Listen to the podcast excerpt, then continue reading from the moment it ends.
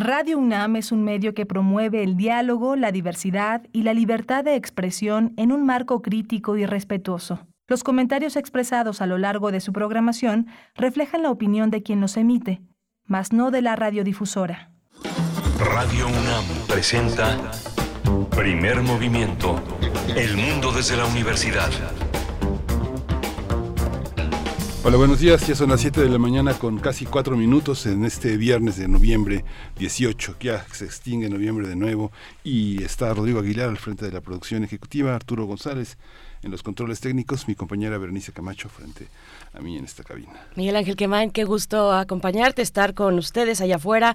Muy buenos días, bienvenidos, bienvenidas en esta transmisión que realizamos a través del 96.1 en la frecuencia modulada, el 860 de amplitud modulada y en la web en www.radio.unam.mx. Decía se extingue en noviembre, pero antes llega el Mundial de Fútbol Qatar, pues ya todo listo para este domingo, pues para que empiece, pero ya llegó la selección mexicana por allá a Qatar, pues estos 12 años de preparación del anfitrión para recibir pues a la afición y a los equipos que estarán disputándose la Copa Mundial de Fútbol en su 22ª edición. Pues bueno, eso va a ocurrir este fin de semana y bueno, así estamos llegando a noviembre. Les saludamos también en redes sociales, @PMovimiento en Twitter, Primer Movimiento UNAM en Facebook, y hoy, esta mañana, vamos a tener mucha música aquí en Primer Movimiento, la propuesta de Son de Aquí. Vamos a conversar con el vocalista de esta agrupación, Leonardo Prieto, nos va a estar acompañando pues para compartirnos el más reciente lanzamiento que se titula Al otro lado del mar. Sí, ya llegó la selección a Qatar. ¿Ya llegó? A Qatar. A Qatar. Sí, exactamente. Pues ojalá que obedezcan porque... Todos, bueno, los futbolistas siempre son los ejemplos de... a Qatar, ¿no? Así es. El dinero es invencible. Vamos a tener en la nota internacional a Donald Trump y su candidatura presidencial para 2024. Vamos a tratar el tema con el doctor José María Ramos. Él es doctor en Ciencias Políticas y Sociología y profesor investigador del Departamento de Estudios de Administración Pública en el Colegio de la Frontera Norte. Es miembro del colectivo CACEDE y es especialista en gobernanza, seguridad multidimensional y desarrollo. En nuestra nota del día nos acercamos al homenaje que está preparando el Colegio Nacional a un año de la partida, de la muerte del compositor mexicano Mario Lavista. Vamos a conversar con Claudia Lavista, integrante del Sistema Nacional de Creadores de Arte, hija del maestro Mario Lavista, y también con Felipe Leal, arquitecto de la UNAM, tiene una maestría en investigación y docencia por la misma universidad y es miembro del Colegio Nacional. Vamos a tener también en este día la voz de Berenice Camacho en la poesía necesaria. La propuesta musical después en la mesa del día de Sol Pereira. Propuesta musical de Sol Pereira, compositora, cantante, multiinstrumentista con más de 15 años de trayectoria en la música. Fundó el grupo Los Cocineros en el año 2002, con quienes grabó 7 discos. En el 2009 comenzó su carrera solista grabando 5 discos y bueno, vamos a tenerla aquí, vamos a tener una conversación en la mesa del día con Sol Pereira para que nos comente de su más reciente lanzamiento, de su propuesta musical. Bueno, pues vamos con mucha música esta mañana, Miguel Ángel. Sí, vamos a escuchar Sucede de la Santa Cecilia para Carla Adriana de parte de Bernardo.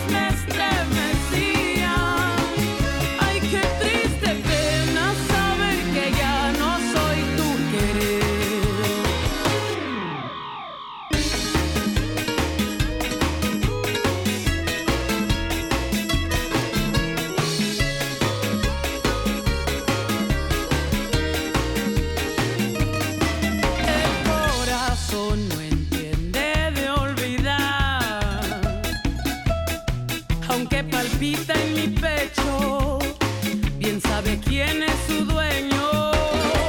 Yo sé que tú quisieras regresar, me lo dicen tus ojos, sabes que te conozco.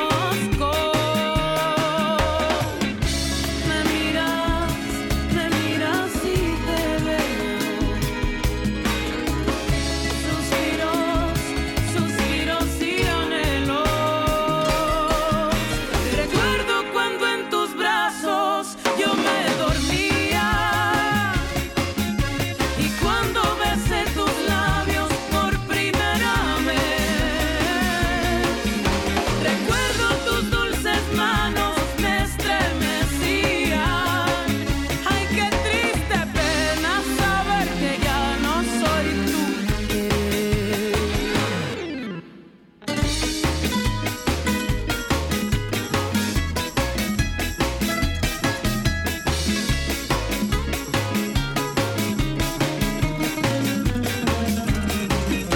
Recuerdo cuando en tus brazos yo me dormía y cuando besé tus labios por primera vez. Recuerdo tus dulces manos me estremecían. Ay, qué triste pena saber que ya no soy tu querer. Primer Movimiento. Hacemos comunidad en la sana distancia.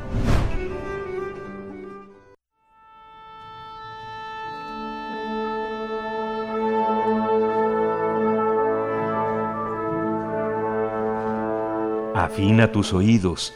Aquí te presentamos una recomendación musical.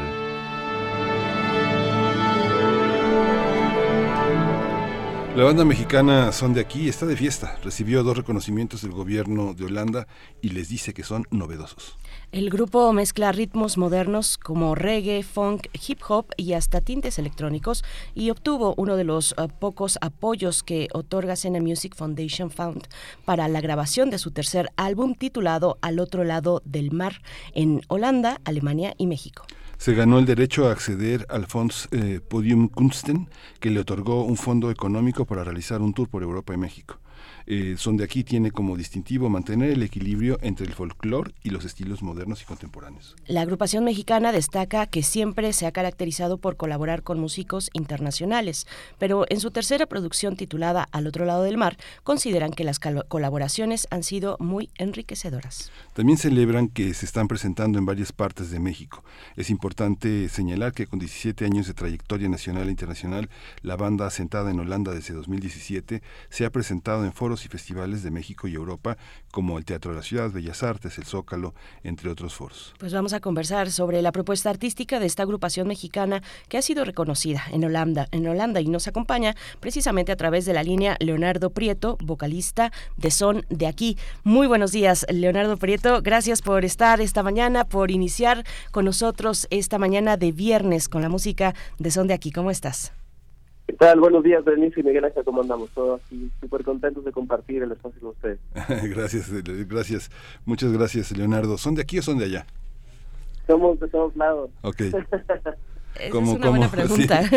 La verdad. Sí, Miguel Ángel. No, es que lo que sucede es que la colaboración internacional ha sido fundamental en los grupos de migrantes. El nomadismo genera una empatía con los otros nómadas que hacen de la música no desarraigada, pero sí del mundo, ¿no? Leonardo. Sí, algo que era interesante para nosotros es que la primera sección de la palabra son era sonido, improvisación, danza, todo vinculado en contexto cultural. Entonces, en ese sentido, incluso jugamos con el hecho de que Son de Aquí se convierte del lugar en el que está. Entonces, para nosotros, en ese sentido, ha sido bien interesante el colaborar con músicos de otros contextos culturales que van enriqueciendo el sonido de la banda con el tiempo y van haciendo el sonido de Son de Aquí arraigado en el lugar en el que estamos compartiendo la música. Entonces, por eso este disco lo consideramos como interesante porque hemos estado colaborando con gente de Grecia, de Nueva Zelanda, de Holanda, de Alemania, además obvio de músicos mexicanos. Entonces ha sido bien interesante poder a esta como raíz o parte principal de la música latinoamericana sumarle otros elementos. Leonardo, cuéntanos de Al Otro Lado del Mar, cuéntanos de su proceso creativo, saliendo un poco de la pandemia, de un momento pues de encierro que fue muy difícil para el rubro, para el gremio musical. Leonardo, cuéntanos de este disco. Sí, pues fue bien interesante, incluso nos tocó grabarlo a larga distancia, algunas cosas, un apoyo que nos dio Sena Music Performance, que es una organización holandesa que otorga ciertos apoyos a proyectos que consideran pues con una trayectoria interesante, prometedores, y pues estamos bien contentos de haber recibido el apoyo. Y entonces un proceso de creación muy bonito, como les comentaba, con músicos de diferentes procederes, porvenires, y estuvimos grabándolo en 3 países, en México, en Alemania y en Holanda, siempre como les comentaba, con inspiración o partiendo de la música del folclore de Latinoamérica, pero dejándonos impregnar por otros contextos. Entonces lo estuvimos grabando en diferentes estudios, en diferentes países. También fue un proceso largo de varios meses de grabación, y ahora fue justo el material que estamos presentando aquí en México. Uh-huh. Cuando ustedes hacen un trabajo de disco, un trabajo de unidad, contrasta mucho con lo que pasa en el mercado, que hacen piececitas sueltas como lo que antes llamábamos singles, ¿no?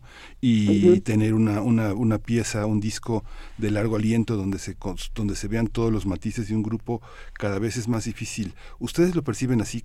¿Cuál es la dificultad de hacer un disco pensando en un tiempo de 1 hora, de 45 minutos, de 1 hora 15? Pensando en esos territorios sonoros que son tan ambiciosos y que cada vez son menos, porque el mercado quiere éxitos, ¿no?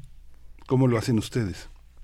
Sí, pues es una buena pregunta. Ha cambiado mucho la industria en muchos sentidos, y uno es ese justamente, ¿no? La nueva industria está de alguna manera pidiéndonos que estamos generando constantemente material, no solo material auditivo, también visual, videos, muchísimo material corto para las redes sociales.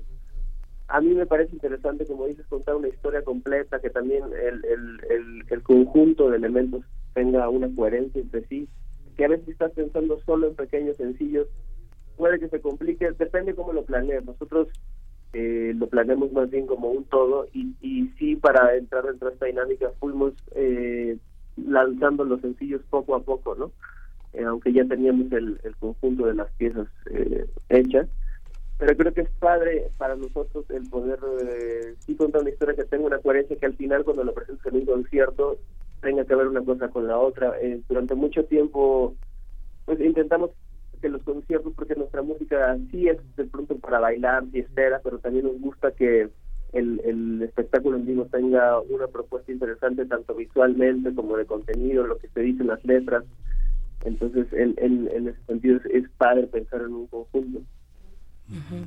Sí, Leonardo, y también lo que significa, te preguntaría, lo que significa pues contar con un apoyo como este de Sena Music, contar con un apoyo como este, que implica para una banda que se propone esto precisamente, ese objetivo, lanzar un disco completo.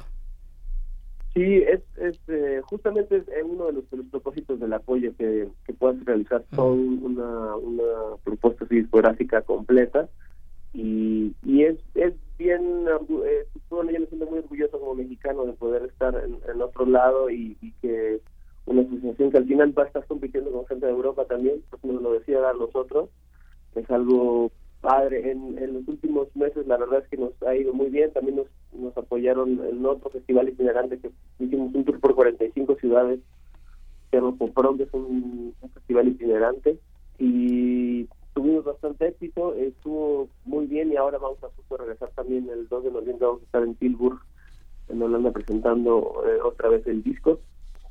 Seguimos como en el mismo impulso del tour de presentar el nuevo material. Entonces, bueno, afortunados de poderlo presentar con más gente, y aquí la verdad estuvo increíble.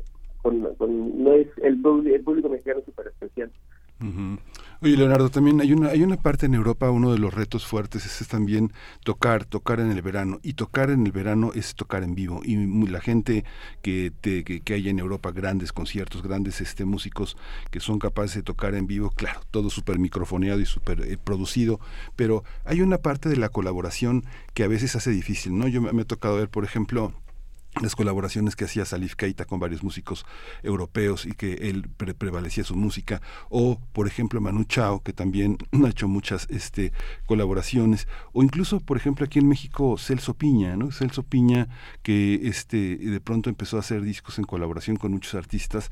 En los conciertos en vivo la gente le pedía escuchar esas colaboraciones. ¿Cómo se resuelve esa parte cuando tú tienes un material en colaboración, cuando tienes que tocar en vivo y ya no están las personas con las que colaboras? ¿Cómo se hace ese proceso? Yo creo que hay que pensarlo desde antes, ¿no? Cuando lo estás grabando, saber si eso va a estar en vivo o no, y si no va a estar en vivo, que cuando lo suplas sea algo interesante, ¿no? Es una buena pregunta. Yo creo que a veces justo, ¿no? Si grabas a lo mejor un acordeón o un elemento muy predominante dentro de una canción y cuando tocas en vivo esa persona no puede estar. Sí, creo que es importante pensar de qué manera va a estar presente algo que sea igualmente interesante, o si vas a tener en mente que esa persona va a estar en la gira antes de grabarlo, ¿no? Entonces yo lo que intento es que cuando escribo música pensar justamente ya también en cómo se va a presentar.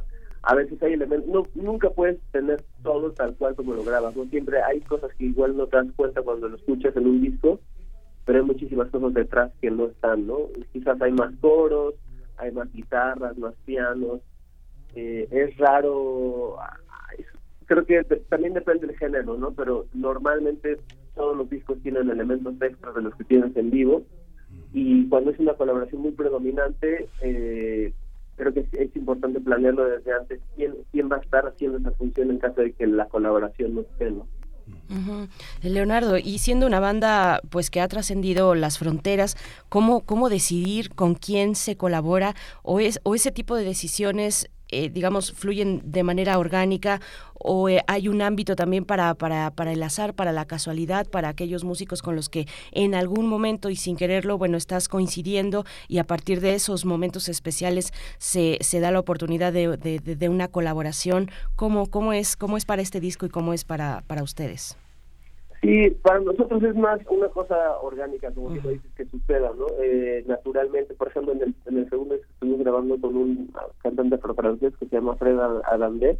En realidad fue al revés, primero estuvo tocando con nosotros mucho tiempo, se subió a improvisar una vez en un concierto, nos encantó lo que sucedió, después dijimos, ¿qué tal que hacemos una canción juntos? Y así cada vez fue sucediendo más y más, y acá fue un poco lo mismo, ¿no?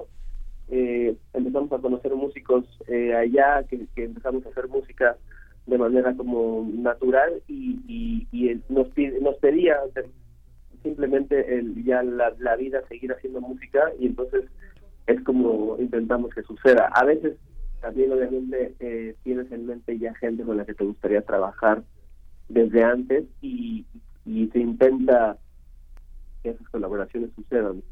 A nosotros ha sido un poco la primera opción, ¿no? Que cuando nos encontramos gente del camino por donde estamos tocando, o que esta persona de pronto viene a México, o coincidimos en algún punto, decidimos empezar a hacer música juntos. Es la manera como ha sucedido para nosotros. Uh-huh. Pero originalmente ustedes están anclados en Holanda, ¿verdad? Recientemente sí, empezamos primero, tuvimos un concierto allá en el 2017, y estamos trabajando con una agencia, nuestra agencia actual se llama Bravísimo Music. Uh-huh. Y nos consiguió 25 conciertos en el 2019 por allá, y a partir de eso nos empezaba a salir más trabajo. Luego también tuvimos 2 meses de pandemia donde también el gobierno holandés nos dio apoyos para estar siguiendo en actividad, aunque no estuviera, o sea, no con conciertos, sino componiendo y haciendo cosas. Y ahora también se empezó a expandir un poco, empezamos a tocar en Alemania, y esta vez fue la primera vez que regresamos después de la pandemia. Entonces ahora con esta gente que estamos trabajando allá, pues y acá la idea es estar pues yendo y viniendo, ¿no? Como muchos músicos, pero con base en Holanda. Uh-huh. Con base en Holanda. ¿Cómo decidieron irse? Están en Rotterdam, entiendo. En Rotterdam. ¿Cómo decidieron esto, Leonardo? ¿Cuántos conforman la agrupación y qué significa, pues, irse toda una propuesta artística amplia, moverse de país, moverse de continente, cruzar el océano y empezar allá una propuesta? Sí, fue un poco coincidencias de la vida. A mí particularmente me salió una oferta para estudiar allá, entonces les propuse, ya que yo tenía una base ahí, poder estar viniendo, ¿no? Que era más fácil. Poder también tener lugar de ensayo, para ensayar, tener instrumentos que no siempre los quieres mover, tener la oportunidad de coincidir con otros músicos allá. Y yo estuve en el conservatorio de Rotterdam, que se llama Qatar, y hay un departamento ahí de world music, y me parecía muy interesante con esa base poder ser invitar más gente con diferentes bases culturales como muy importantes, ¿no? Entonces en este departamento de world music empecé a conocer muchísima gente que nos empezó a hacer mucho más fácil este aspecto justamente de la colaboración y poder traer músicos de allá para acá, de aquí para allá, y a partir de eso se generó pues una base ahí, una actividad muy interesante que era súper enriquecedora para nosotros. Pues, Leonardo, vamos a hacer una pausa, una pausita musical. Vamos a ponerle un poco de sabor a esta mañana con la música de Son de Aquí. Se trata de Deja el celular. Lo estoy leyendo desde mi celular, por cierto. Pero Leonardo, quiero que por favor nos expliques, que nos cuentes un poquito, que presentes esta canción que vamos a escuchar. Súper. De hecho, hablando de sencillos, fue la primera canción de este conjunto que presentamos.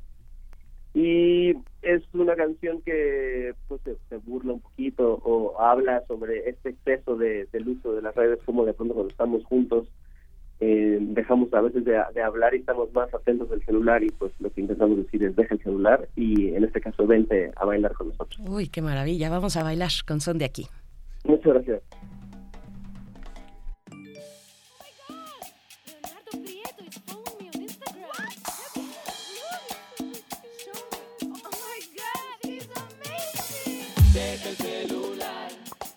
Ven aquí a bailar.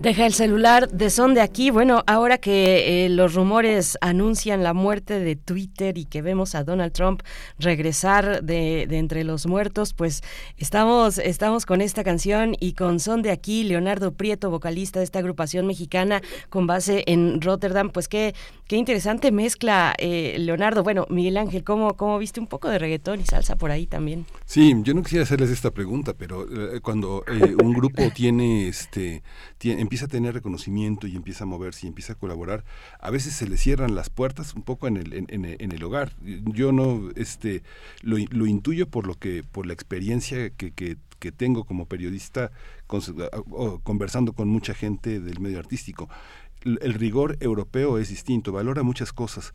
En México a veces se castiga a la gente que tiene como éxito fuera, ¿no? ¿Cómo lo han vivido? ¿Cómo se siente? A veces hay como cierto recelo de los amigos que se han quedado atrás o de las propias empresas independientes que se quedan atrás. ¿Cómo viven esa parte? No es éxito, sino es una especie extraña de reconocimiento cuando se está fuera también, ¿no, Leonardo? Sí, a veces justo, bueno, ahora que estuvimos aquí tocando bastante, platicamos un poco sobre eso, pues creo que hay de todo, ¿no? A veces hay gente que lo toma con mala energía o con recelo, con rencor, quién sabe, no sé exactamente, creo que el adjetivo puede variar en cada situación, pero hay también el caso de mucha gente que se siente muy contenta de ver que no solo amigos o un grupo que les gusta, sino simplemente que un mexicano o un grupo mexicano estén en otro lado teniendo reconocimiento, ¿no? A nosotros nos ha tocado la experiencia de recibir bastantes apoyos allá, lo cual no lo esperábamos, era un poco extraño, pero al final ha sucedido así. Y también es importante pensar qué cosas en México podemos hacer diferentes para apoyar más el arte, ¿no? Que yo creo que el arte, pues sí, es una de las claves y de las llaves principales para convertir las sociedades en mejores lugar, el mundo en mejor lugar, ¿no? Creo que definitivamente hay que impulsar el arte en sus diferentes expresiones. Entonces, para mí ha sido muy interesante ver, pues, cómo en otro lado a grupos que no son de ahí les están dando apoyo para seguir generando música y arte. Entonces, creo que a mí particularmente es algo que me hace pensar que podríamos hacer nosotros en México distinto para que eso nos suceda también acá. Y no creo que se nos haya cerrado puertas. Yo creo que al contrario, es triste de pronto sentir que somos un poquito malinchistas quizás y saber que cuando alguien está teniendo éxito afuera, es así como, ay, oye, ¿por qué? ¿Qué pasó? Y entonces yo creo que al contrario, a veces más bien es un reflector que te puede ayudar a que se abran nuevas puertas. Yo creo que más bien lo hemos sentido más por ese lado. Uh-huh. Uh-huh. Leonardo, y bueno, yo voy a volver a esta canción que acabamos de escuchar para hablar de las mezclas de los ritmos que ustedes deciden, de aquellas que les llaman la atención, lo que desean explorar, lo que se permiten y lo que no. El reggaetón, bueno, pues lo sabemos, no sé por allá en Europa, en Rotterdam, cómo esté pegando, pero por supuesto que en América Latina, en Estados Unidos, con mucha fuerza, pero también tiene muchos detractores, tiene muchos críticos. Cuéntanos de esas decisiones de explorar ritmos como este y hacer mezclas además con ritmos más, pues más, no sé si arraigados, porque también el reggaetón tiene una base importante, pero pues sí, más con una aceptación más extendida, Leonardo. Sí, pues justamente nos pareció interesante, es que qué bueno que tocas el punto, es la primera vez que hacemos algo que tuviera como un poquito de reggaetón, uh-huh, que en realidad está muy estigmatizado. A mí personalmente no me gustaba y sentía que era, pues sí, como un ritmo que casi siempre hablaba como siempre de los mismos temas, y también es un poco quizás monótono si lo quieres ver así, pero creo que siempre hay un lado en el que tú le puedes sacar algo bueno a cualquier cosa, ¿no? Entonces era interesante hablar de un tema que nos parecía importante señalar y justamente jugar con un ritmo que es estigmatizado, estereotipado como algo que siempre está hablando solo de temas superficiales y de baila y muévete y era justamente hacer ese juego, ¿no? De utilizar el reggaetón que se considera un ritmo que solo habla de la superficialidad y intentar tocar un tema importante para nosotros.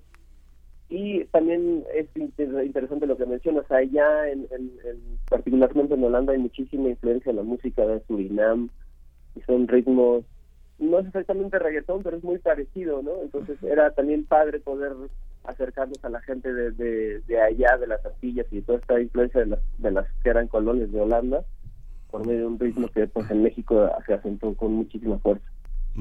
Y es que sí, justamente esas Antillas tienen el calipso, tienen el merengue, tienen unos ritmos que son legibles o que quieren ser legibles para muchos cuerpos europeos tan robotizados. Digo, yo he visto bailar a ingleses música colombiana y bueno, es un espectáculo, como es el regreso de los robots, ¿no? Pero hay una voluntad de conectarse a través del cuerpo con esos ritmos que de alguna manera no han logrado observar desde el colonialismo que todavía impera en muchos territorios. El inglés y el holandés y hasta el italiano tiene una serie de colonialismos que todavía ven a los egipcios como parte de los suyos, ¿no? De sus propiedades, ¿no?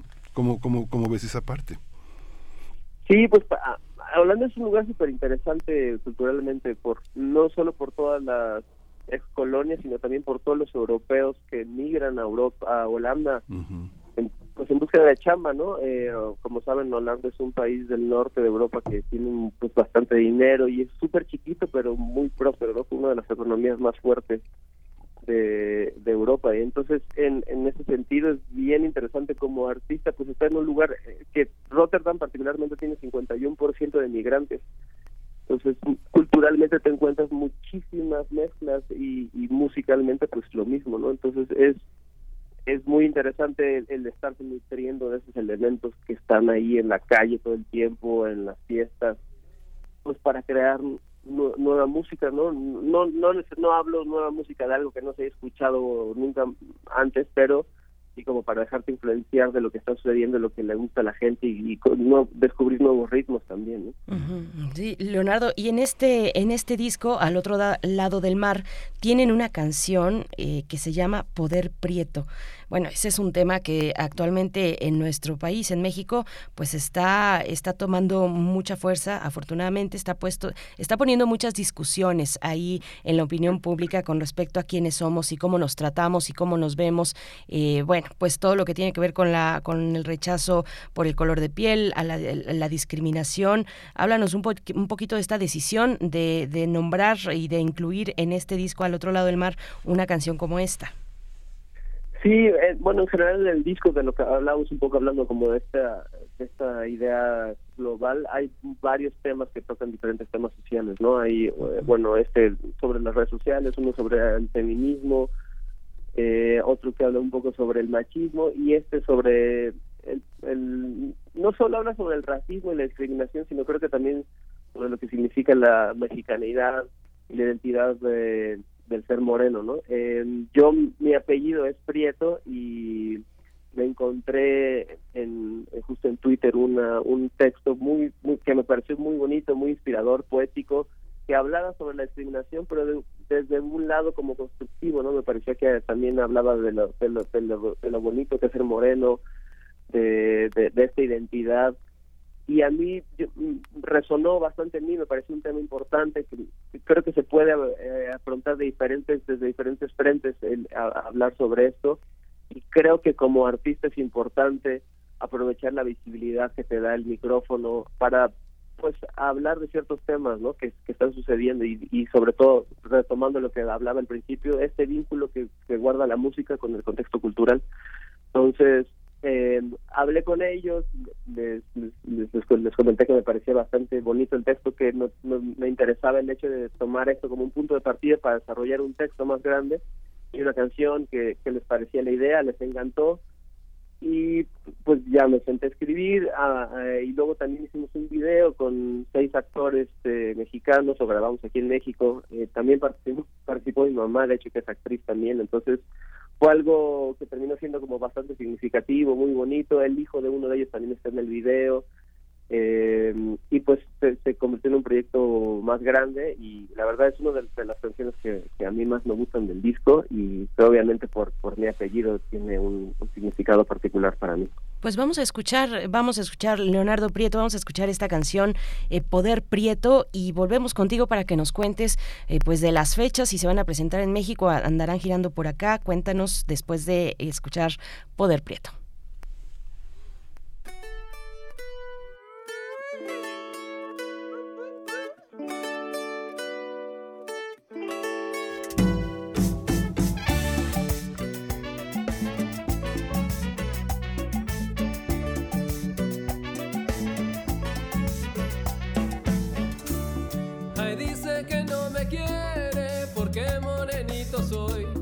Ay, dice que no me quiere porque morenito soy.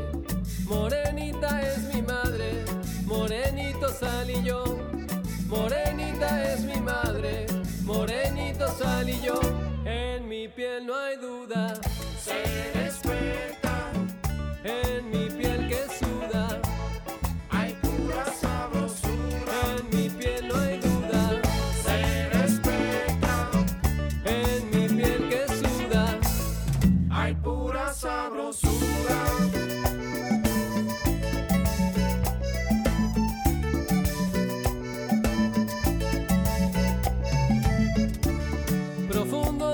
Resuena que carga muchas heridas.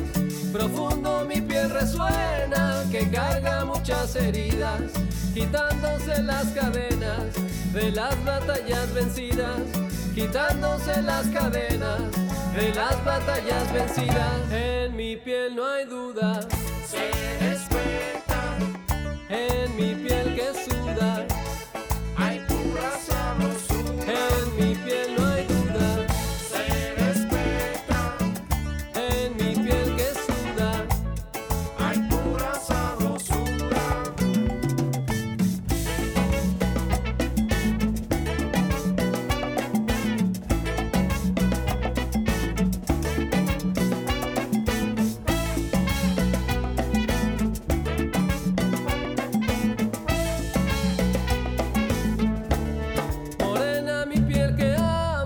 es prieta la piel que tengo,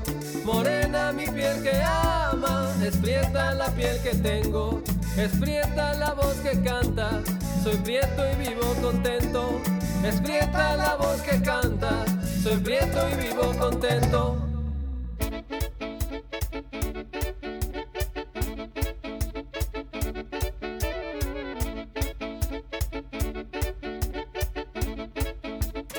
En mi piel no hay duda, que suena, y mi piel que suda. En mi piel no hay duda, resuena, y mi piel que suda, ama. En mi piel no hay duda, resuena, y mi piel que suda, ama. En mi piel no hay duda, resuena, y mi piel que suda, ama.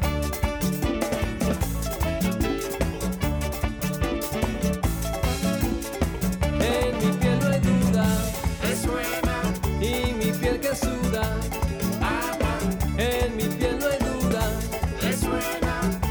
mi piel que suda, ama. En mi piel no hay duda, resuena, y mi piel que suda,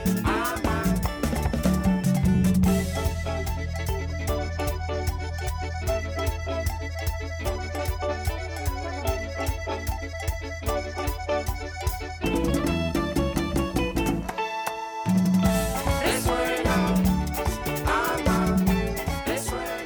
Leonardo, nos tienes bailando aquí en cabina a todos los prietos que estamos por acá, de este y del otro lado del cristal, con este merengue, ¿verdad, Leonardo Prieto? También sí, los güeros, también los güeros bailan. Es que aquí no hay güeros, por eso decía a los prietos, todos estamos prietitos aquí, ¿verdad? Sí. Aquí el poder prieto llegando a la cabina de Radio UNAM de Primer Movimiento. Leonardo, pues cuéntanos esto que te comentaba antes de ir con la música. Van a estar, ya están acá en México, ¿cuáles son las fechas? Van a estar presentando, ¿dónde, cuándo? Danos las coordenadas de este disco. Pues mira, ahorita acabamos de hacer 6-7 conciertos. Estuvimos en Querétaro, Jalapa, Hidalgo, Ciudad de México. Estuvimos también presentándonos. Desafortunadamente nos vamos corriendo a Holanda porque tenemos un concierto ahí en Tilburg y vamos a estar haciendo también en la zona algunos conciertos.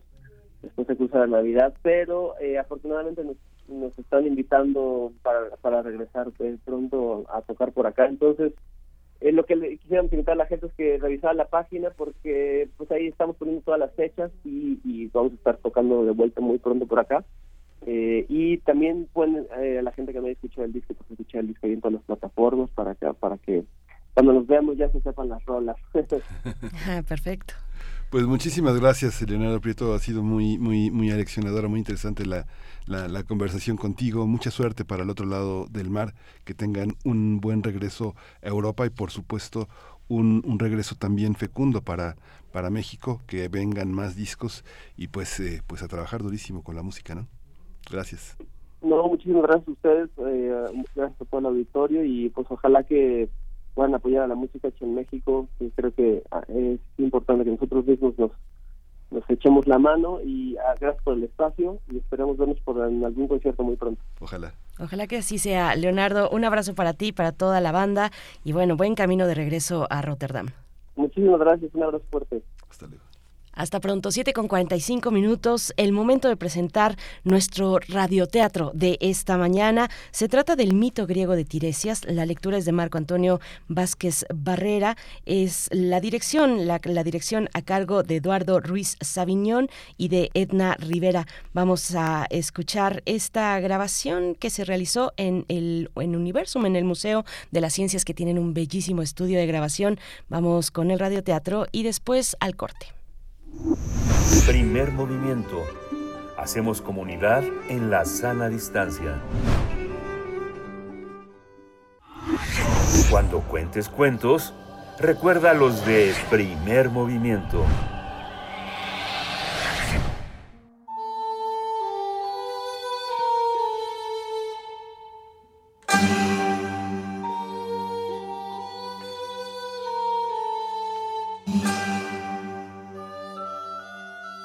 Tiresias, mito griego.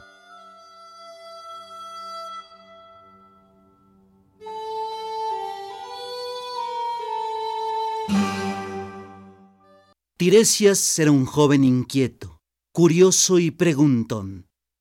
Todo el día se la pasaba corriendo por los campos, buscando aventuras, hurgando por aquí y por allá, conociendo gente, escuchando historias, mirando los prodigios de la naturaleza. Una ocasión, lejos de su casa, encontró una vereda que se internaba por una áspera y polvosa colina. Decidió recorrerla y observar lo que en ella fuera apareciendo. Lo que encontró debajo de unas piedras fue un par de serpientes que hacían el amor. Tiresias quedó absorto, mirando cómo se entrelazaban, sacudían sus alargados cuerpos, luego volvían a trabarse, ahora delicadamente, con mutuas caricias, largas y sensuales. Tiresias tomó una varita de roble, se acercó y picó con la punta la piel de la hembra. De inmediato, los dos animales se destrenzaron, huyeron veloces y entre la hierba se perdieron. Tiresias las buscó durante un rato, pero ya no pudo hallarlas. Cuando retomó su camino, en el recodo de la vereda, una enorme higuera se sacudió frente a él, y de entre sus hojas se escuchó la voz de la diosa Hera, esposa de Zeus. «Tiresias, joven entrometido, nunca debes interrumpir el acto de amor de ningún ser sobre la tierra, nunca. Por esta imprudencia serás duramente castigado». Y la voz se fue desvaneciendo en un eco que se extendió por lo alto de la rocosa colina. Tiresias no le dio importancia a la amenaza. Estaba tan acostumbrado a los regaños y a las reconvenciones, que tomó aquello como algo raro, pero sin importancia. Cuando llegó a su casa, era ya de noche. Cansado de tanto caminar, se acurrucó en su cama, tranquilo. En medio de sus sueños, volvió a escuchar la voz de la diosa Hera, que repetía la amenaza de un castigo ejemplar. Al despertar, se percató, frente al espejo, de que los pechos le habían crecido y la cadera se le había ensanchado. Los rasgos de su rostro se habían afilado, su piel era tersa como la de un durazno. La voz que salía de su garganta era más delgada que ayer y además El bulto de la entrepierna había desaparecido, dejando en su lugar una delicada flor de pétalos sensibles. Tiresias se había convertido en mujer. Los primeros días simplemente se ocultó. No salía de su casa por ningún motivo. Pero al paso del tiempo, su natural curiosidad y la locura del encierro le obligaron a salir. Todo el mundo se sorprendió de mirar a aquella mujer tan bella. Uno que otro preguntó por Tiresias, y la mayoría concluyó que seguramente se habría extraviado entre las montañas, o quizá estaría muerto en el fondo de un barranco, o flotando entre las corrientes del mar. Ahora, la nueva vecina era el centro de todas las miradas, de todas las atenciones y de los deseos amorosos más apasionados. Tiresias comenzó a aceptar su vida de mujer. Se dio cuenta de que sus oídos escuchaban mejor. Su piel se excitaba más veces durante el día. A veces, con rozar apenas las flores, una emoción inexplicable le recorría todo el cuerpo. Los perfumes y los aromas parecían penetrar más profundamente. Entonces comenzó a dejarse amar por sus más empecinados pretendientes, y a Tiresias le gustó. Le parecía increíble que hasta los besos más superficiales y las caricias más tímidas de sus amantes le provocaran estremecimientos tan intensos. Estaba feliz, vivía feliz en su nueva faceta de mujer. Lo que no cambió fue su afición por la aventura y las caminatas por los bosques. Seguía siendo el Tiresias curioso, atrabancado, inquieto y de pies muy ligeros. Un buen día, en una de tantas travesías, volvió casi por casualidad a recorrer aquella vereda pedregosa y seca donde hallara a las serpientes en su acto amoroso. Recordó con nostalgia la tarde en que la diosa Hera había gritado desde el follaje de la higuera. Le regresó a su mente el día en que se convirtió en mujer. Habían pasado ya 7 años. De aquella prodigiosa transformación, y siguió caminando, intentando recordar cómo había sido su vida en cuerpo de varón. De un momento a otro, se sintió cansado. Se sentó sobre una roca y reconoció el lugar donde había encontrado a las víboras amantes. Su sorpresa creció al descubrir que aquel par de reptiles se le presentaba otra vez frente a sus ojos, haciendo el amor, tanto o más apasionadamente que hacía 7 años. Tiresias no aguantó la curiosidad. Tomó una varita de roble y se acercó a los animales. Estiró la punta y ahora rasgó la piel del macho. Tiresias miró cómo las serpientes se perdían entre la hojarasca. En efecto, cuando Tiresias retomó la vereda, se encontró con la enorme higuera y volvió a escuchar la voz de la diosa Hera, quien le replicó: ¿No has entendido, Tiresias? No debes interrumpir nunca el acto de amor de ningún ser sobre la tierra. ¡Nunca!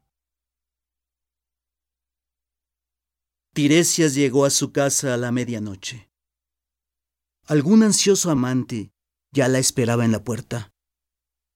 Tiresias lo hizo pasar, y juntos se entregaron al amor como si fuera la última vez que 2 seres humanos se acariciaran.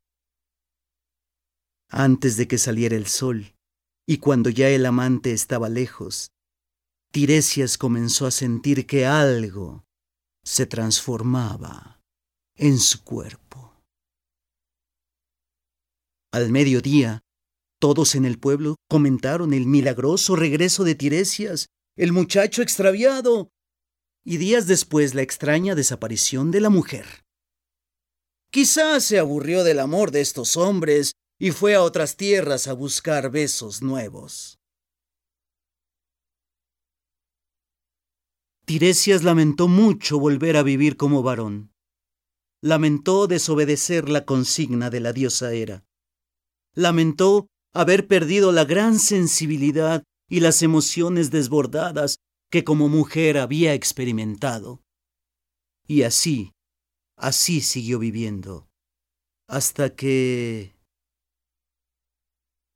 Una tarde, en lo alto del monte Olimpo, morada de los dioses, Zeus y Hera discutían, como solían hacerlo, por cualquier tema, y estaban tan exaltados por la discusión que casi llegaban a los golpes. El tema de la querella era, sin duda, muy polémico. ¿Quién siente más a la hora del amor? ¿El hombre o la mujer? Hera defendía la enorme sensibilidad de ellas. Afirmaba apasionadamente que, sin duda, eran las mujeres las que sentían más a la hora de la unión. Zeus decía que eso era imposible, que la virtud de ariete del hombre, su tarea de acometer una y otra vez, era prueba evidente de que el hombre experimentaba mayor placer. Así estaban en tremenda bronca, cuando se acordaron de que el único ser sobre la tierra que había vivido como mujer y como hombre había sido Tiresias. De inmediato mandaron llamarlo. Los mensajeros lo ubicaron y le urgieron a que se presentara en lo alto del Olimpo, en la mismísima casa de Zeus y Hera, para resolver una agria disputa. «¡Anda, Tiresias, date prisa! Porque cuando los dioses se exaltan, son capaces de provocar con su enojo terremotos e inundaciones monumentales». Tiresias tuvo que obedecer, y cuando se presentó ante los dioses, sintió que su corazón se detenía. Tiresias, tú has tenido la fortuna de ser hombre y mujer. Dile a mi marido, ¿quién de los dos siente más a la hora del amor? Anda, Tiresias, dile para que se acabe la discusión. Tiresias recordó los años de mayor placer. Se acordó de las emociones grandiosas que sentía siendo mujer. Estaba a punto de dar su veredicto cuando miró a Zeus. Los ojos del dios estaban inyectados de coraje. Su amenazante figura podía hacer temblar a cualquier demonio. El rigor de sus músculos y la impactante voz hicieron dudar al visitante. «¡Anda, Tiresias! Dinos, por favor, ¿quién siente más?» Luego de un inquietante silencio, Tiresias pudo serenarse un poco y pensar cómo podría escapar de la ira de Zeus. Fue entonces cuando dijo: «Dioses del Olimpo, en verdad que yo he sido mujer y hombre. Es verdad que he tenido la suerte de emocionarme de ambas maneras. Y por ello, tengo que decir que, si tuviéramos una escala para medir el placer, la mujer sentiría siempre 10, mientras que el hombre sentiría 11. Zeus sonrió, mientras Hera explotaba de coraje. La diosa escupió sobre sus manos y sometió a Tiresias. Le embadurnó los ojos con esa saliva de odio y así maldijo: «Por la fuerza de mi coraje y la potencia de mi enojo, te maldigo, Tiresias, y te condeno a que desde ahora tus ojos no vean más. Serás ciego para siempre». Tiresias fue conducido a la salida del palacio. Le ordenaron que regresara a su casa. Y mientras avanzaba por la vereda, tropezando y cayendo varias veces, en el cruce de caminos, se le apareció Zeus. El dios lo detuvo y le dijo: «Tiresias, Te pido perdón por lo que ha hecho mi esposa, pero ni siquiera yo puedo devolverte la vista. Ningún dios puede deshacer los designios de otro dios. A cambio de ello, te otorgo el don de la clarividencia y una larguísima vida. Desde ahora tú, Tiresias, siendo ciego, podrás ver el pasado, el presente y el futuro de todos los seres sobre la tierra. Y Zeus desapareció. Nadie ha vivido los años que vivió Tiresias. Y como sabemos, fue el más afamado clarividente de toda Grecia. Él, aún sin la vista, pudo presagiar, adivinar, mirar entre las líneas del tiempo lo que nadie puede ver.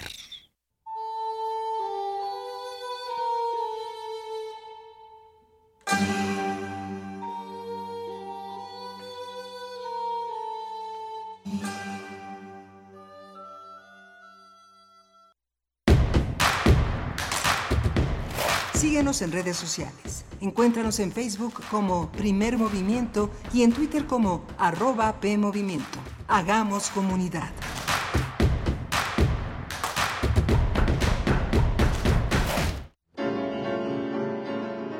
Con toda su extensión, el arte no deja de tener barreras.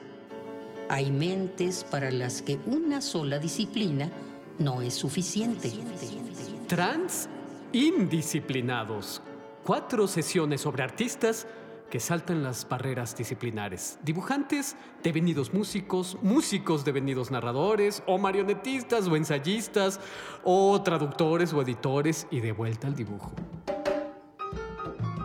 Radio UNAM te invita a tomar el taller de conocimiento y apreciación estética, impartido por Otto Cázares. Solo 4 sesiones, 19 y 26 de noviembre y 3 y 10 de diciembre, de las 11 a las 13 horas, en la sala Julián Carrillo de Radio UNAM. Informes e inscripciones a cursosrunam@gmail.com. Radio UNAM, experiencia sonora. ¿Qué pasaría si perdieras tu INE? Perdería el derecho al voto. No existiría mi identidad. Perdería el derecho a la democracia. No podría hacer valer mi opinión. Sin mi INE no podría hacer nada porque me la piden en todos lados para todos los trámites. Si perdiste tu credencial o perdió vigencia, acude al módulo y actualízala. Haz tu cita en INETEL 804-33-2000 o en INE.mx. Mi INE es valioso porque me identifica y nos une. INE.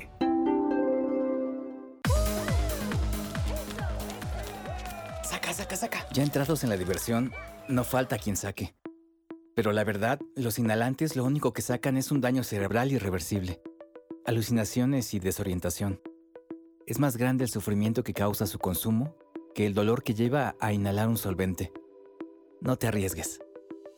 Si necesitas ayuda, llama a la Línea de la Vida, 800-911-2000. Secretaría de Gobernación, Gobierno de México. Hola, soy Francisco Hernández y estoy en descargacultura.unam. Disfruta la selección de la poesía de Malva Flores. La simetría entre tus ojos recortando la neblina y ella misma, o aquel paralelo entre el vocablo azul e inmaculada transparencia, perfecto acuerdo entre memoria y ojo. El audio completo disponible en www.descargacultura.unam.mx.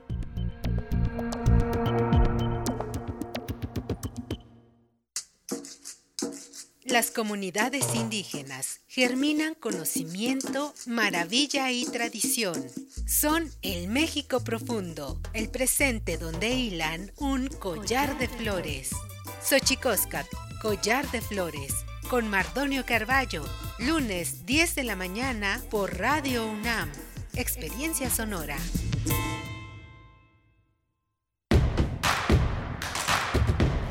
Queremos escucharte. Llámanos al 55 36 43 39 y al 55 36 89 89. Primer Movimiento. Hacemos comunidad. Estamos de vuelta en Primer Movimiento, 8:04 de la mañana de este viernes. Viernes 18 de noviembre, ustedes ponen la música, así es que les recordamos que en nuestras redes sociales pueden enviar sus complacencias, sus peticiones musicales, si quieren dedicar también una canción, se vale en este espacio hoy viernes, donde se encuentra Rodrigo Aguilar en la producción ejecutiva, Arturo González frente a la consola en los controles técnicos, está Antonio Quijano, nuestro jefe de noticias, también aquí en cabina, y Miguel Ángel Quemain en la conducción. Miguel Ángel, pues viernes, ¿cómo estás? Viernes, vamos a tener un menú muy interesante para esta segunda hora de Primer Movimiento. Donald Trump y su candidatura presidencial para 2024. ¿Está seguro que una parte fundamental de los Estados Unidos lo merece y lo necesita? Y por supuesto que es así, por supuesto que hay una gran parte de los Estados Unidos que lo merece y lo necesita, ¿no? Hay una parte que es trompista, ¿no? Sí. Hay una parte muy, muy, muy conservadora, muy pasiva, muy ignorante, muy apolítica de los norteamericanos, muy, muy egoísta, muy individualista, muy concentrada en el consumo. Quien es algo que tiene un signo de dólares. Entonces, vamos a ver este tema con José María Ramos. Él es un experto en gobernanza y este entendimiento de esta forma de la teoría política en las ciencias sociales permite entender qué es lo que pasa en todas partes.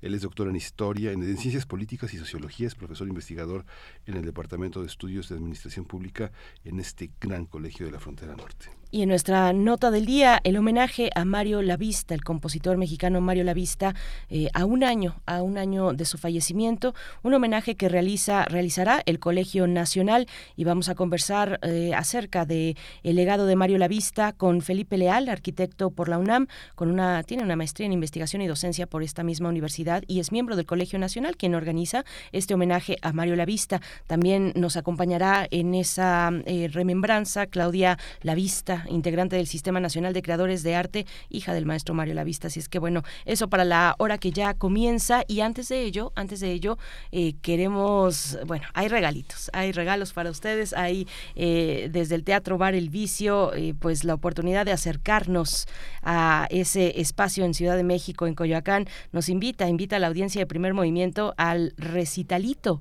No Puedo, Tengo Ensayo, así se titula esta propuesta escénica que presenta la compañía cubana de teatro El Portazo. Y bueno, estas cortesías son para la función de hoy viernes 18 de noviembre, 21:30 horas. Son 3 pases dobles que se van a ir por Twitter. Ahí ya está nuestra publicación en nuestra cuenta de Twitter @PMovimiento.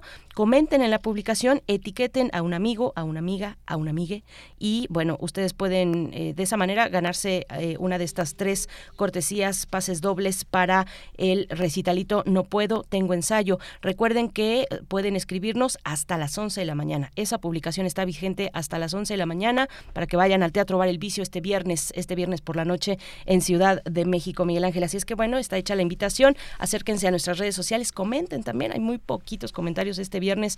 ¿Por qué? ¿Están dormidos? Cuéntenos, van a prisa hacia el trabajo, hacia sus actividades. De todas maneras, cuéntenos.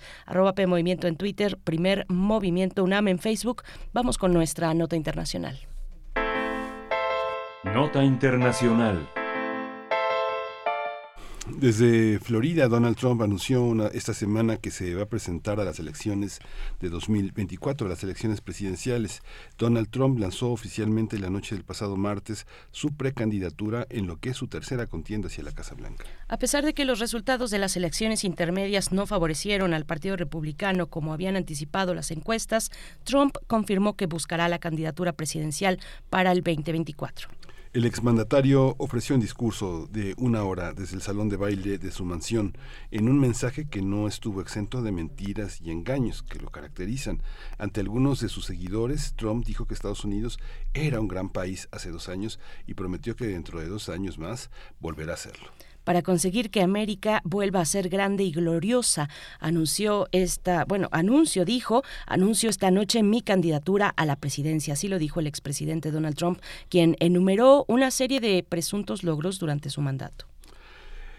La carrera por la candidatura aún está por definirse en el Partido Republicano, luego de las elecciones intermedias en las que personajes como el gobernador de Florida, Ron DeSantis, resultó fortalecido y aparece como el más fuerte contrincante de Trump. Tendremos un análisis acerca del anuncio del expresidente de los Estados Unidos sobre sus intenciones de buscar la presidencia para el próximo periodo 2024. Nos acompaña el doctor José María Ramos. Él es doctor en Ciencias Políticas y Sociología y profesor investigador del Departamento de Estudios de Administración Pública en el Colegio de la Frontera Norte, miembro del colectivo CACEDE y especialista en gobernanza, seguridad multidimensional y desarrollo. Y bueno, siempre es un gusto poder recibirte en este espacio, doctor José María Ramos.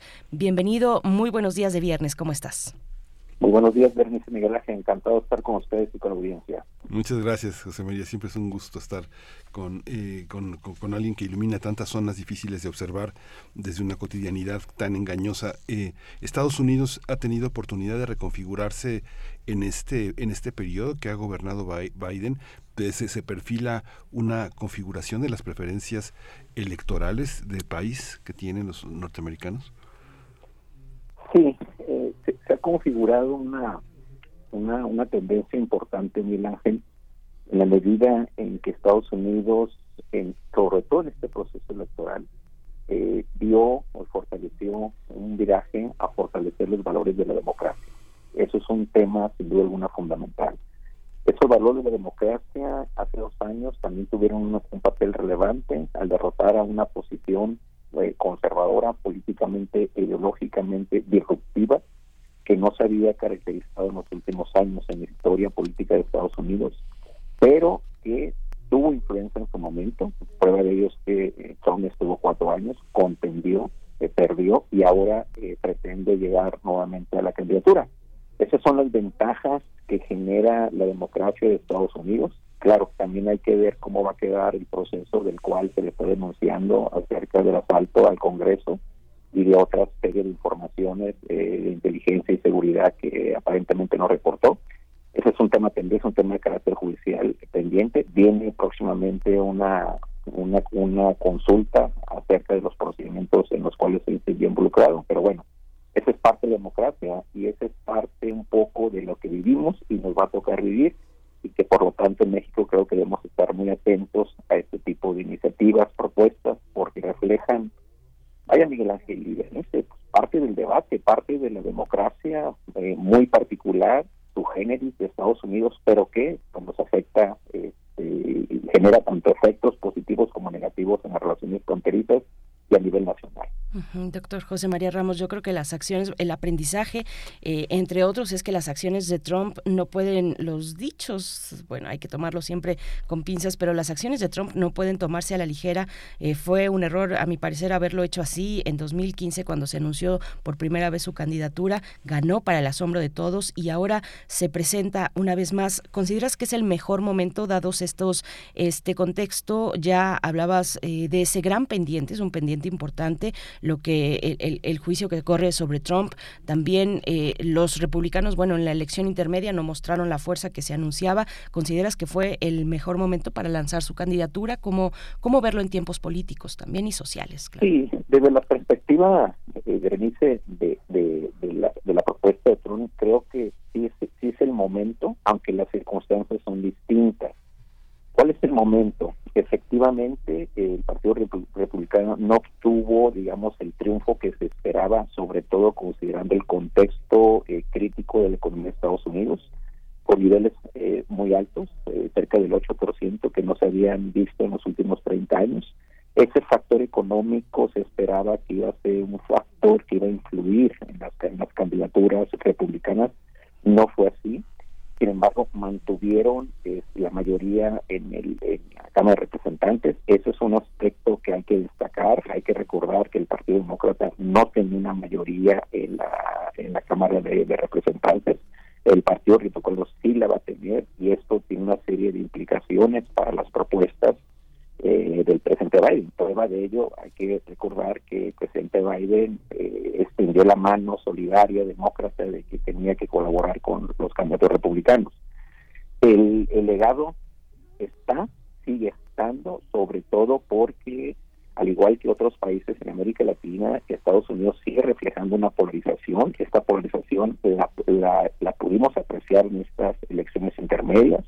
Incluso esa polarización también se refleja al interior del Partido Republicano. Ese es un aspecto muy importante. Se perdieron algunos estados representativos, por ejemplo el caso de Arizona. Sin embargo, considero que el legado, si bien no se mantiene, digamos, la hegemonía que mostró cuando ganó la candidatura, sigue teniendo un papel muy importante, sigue teniendo seguidores relevantes incluso dentro de las poblaciones latinas. Esto también hay que destacarlo. Por lo tanto, vamos a ver que de aquí a los próximos, que será un año y medio que se anuncie formalmente quién será el candidato republicano, vamos a tener a Trump para un buen momento, y los temas de la agenda que él plantea son sin duda alguna muy interesantes y tendrán repercusiones para México y en general para América Latina. Uh-huh. En este momento en la sociedad norteamericana, profesor, hay actores particularmente fuertes. Pienso en todo el activismo que se ha generado en las universidades a partir de la defensa de los derechos humanos y de las cuestiones raciales y de la migración, solo que parece que no es tan visible como algunas cuestiones que tienen que ver con partidos o con líderes sociales muy visibles que son líderes de migrantes. Las universidades tienen una representación importante en los Estados Unidos actuales? Sí, claro, Miguel Ángel. Incluso hay que hacer notar que el tema económico, que generalmente es un tema fundamental en las derrotas de los partidos, o en este caso de los presidentes en gobierno, en esta coyuntura no fue determinante. Lo que fue determinante, Berenice y Miguel Ángel, fue el tema, lo que estás comentando, esa movilización ciudadana en favor de la democracia, en valores de los respetos de los derechos civiles y sobre todo del tema central que fue, digamos, el parteaguas de estas restricciones que se han planteado con respecto al aborto. Ahí vimos que nuestra población de origen latino se movilizó de una manera importante. Y eso refleja que este tema va a seguir presente. Hay que recordar que tanto el presidente Biden como el expresidente Obama plantearon la importancia de que estaba en riesgo la democracia. Ese es un tema que preocupó a distintos estratos de la sociedad de los Estados Unidos, sobre todo que movilizó a los votantes demócratas. Y eso es muy importante, eso refleja sin duda alguna para el presidente Biden un logro importante. No se logró la mayoría en la Cámara de Representantes, sobre todo por esta que llamamos la diversidad política ideológica. No es lo mismo un California progresista que Texas, donde también tenemos una población muy importante de origen latino, el Midwest de Estados Unidos, que Nueva York, o sea, el estado de Massachusetts llega por primera vez una gobernadora homosexual. Esto sin duda alguna es muy importante, refleja la pluralidad, refleja la tolerancia de la sociedad de Estados Unidos, pero también por otra parte pues tenemos estos valores. No, sin duda alguna es muy importante el papel de los jóvenes estudiantes de las universidades. Está pendiente una iniciativa que sin duda alguna se va a tener que revisar, que es los altos cobros de colegiaturas que se cobran los estudiantes en universidades. Eso es un tema muy importante, es un tema que tiene que ver con el papel del sector privado en las universidades, y sobre todo pues, que genera oportunidades pero también restricciones, sobre todo para las minorías. Doctor José María Ramos, ¿y cuáles son las posibilidades que tiene de avanzar esta candidatura, esta aspiración al menos al interior del mismo Partido Republicano? Con esta elección intermedia se levantaron o se consolidaron algunas figuras como el gobernador de Florida, Ron DeSantis. ¿Cómo están los ánimos, las posturas al interior del partido con respecto a las aspiraciones de Trump? Hay digamos figuras que puedan reencauzar de una manera distinta a ese electorado en descontento que está apoyando a Trump. ¿Cómo ves ese panorama interno del partido? Sí, Berenice, creo que hay unos puntos interesantes a destacar de si va a avanzar la candidatura del presidente Biden y sobre todo al interior del Partido Republicano. En primer lugar, hay que ver cómo queda el proceso de su situación judicial. Ese es un tema importante. El Partido Demócrata va a fortalecer este tema. Viene una audiencia, aparentemente él no va a presentar testimonio, creo que lo va a ser grabado.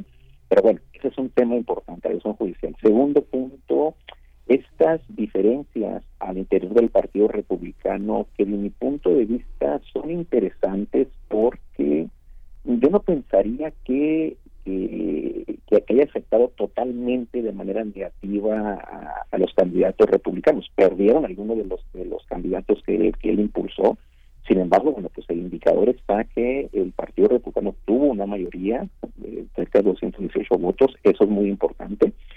Pero ahorita está surgiendo la posible candidatura del gobernador de Florida, Roy DeFrancis.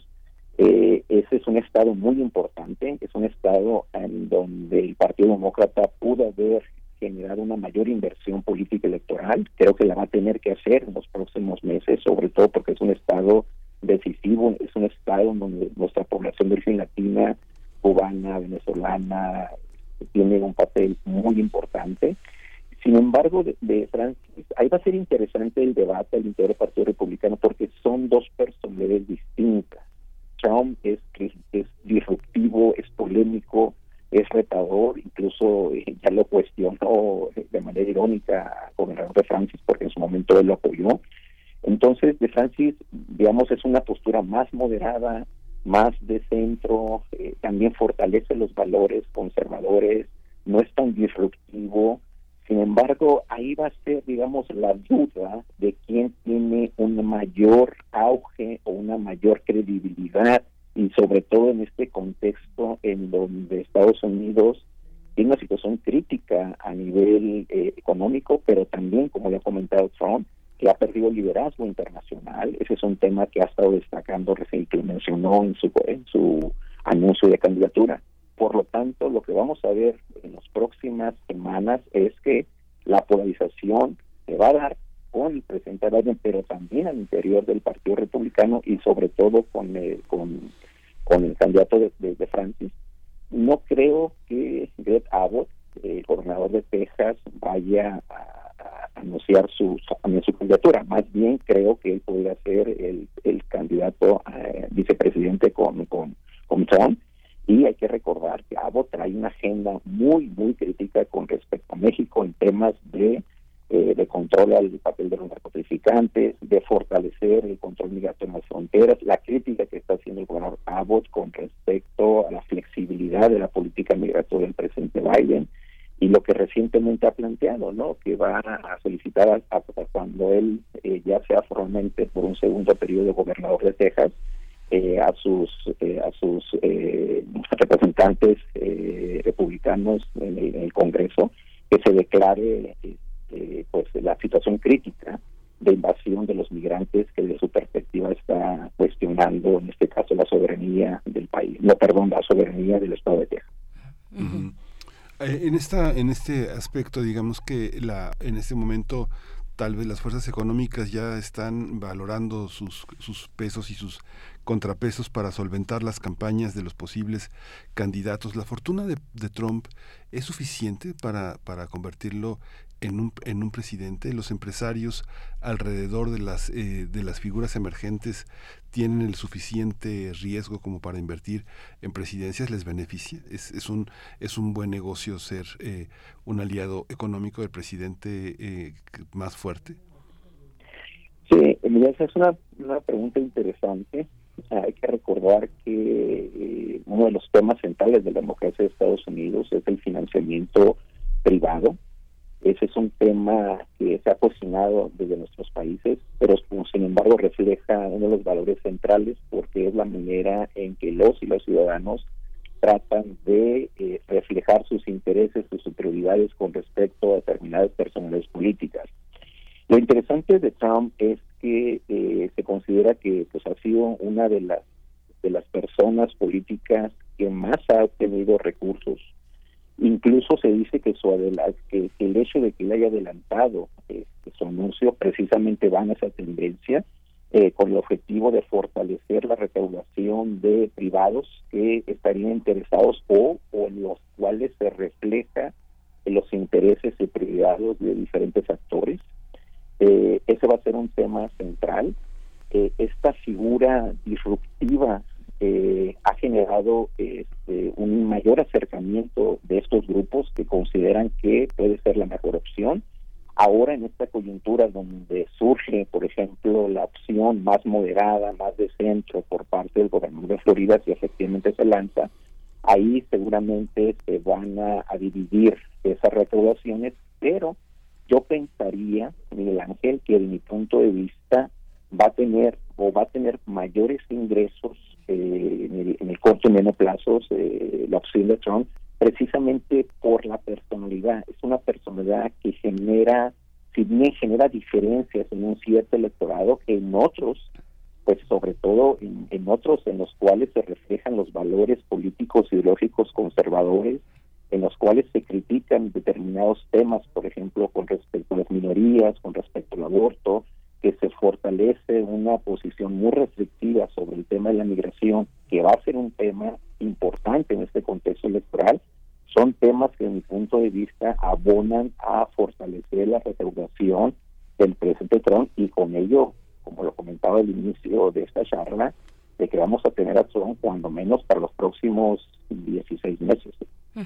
Doctor José María Ramos, ¿qué pasó con los extremos ideológicos, con las posturas políticas más de los extremos en esta elección intermedia? Yo he escuchado algún análisis que apunta precisamente al rechazo de esos extremos, a una parte del electorado que se decantó por acercarse pues entre ellos más al centro.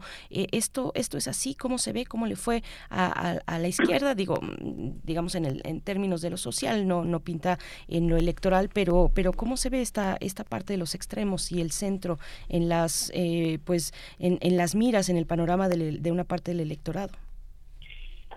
Sí, Berenice, otro tema importante, el tema de los extremos lo pudimos apreciar en yo diría en la diferencia de que casi 4 o 5 días después pudimos saber cómo quedaron determinadas candidaturas, sobre todo a nivel de los estados, pero la disputa que se dio sobre todo en el caso de la Cámara de Representantes, y la diferencia mínima que tiene los demócratas en el Senado, reflejan, de mi punto de vista, esa polarización. Es decir, los extremos no necesariamente estuvieron o generaron una mayor adhesión política electoral. Esa es una realidad.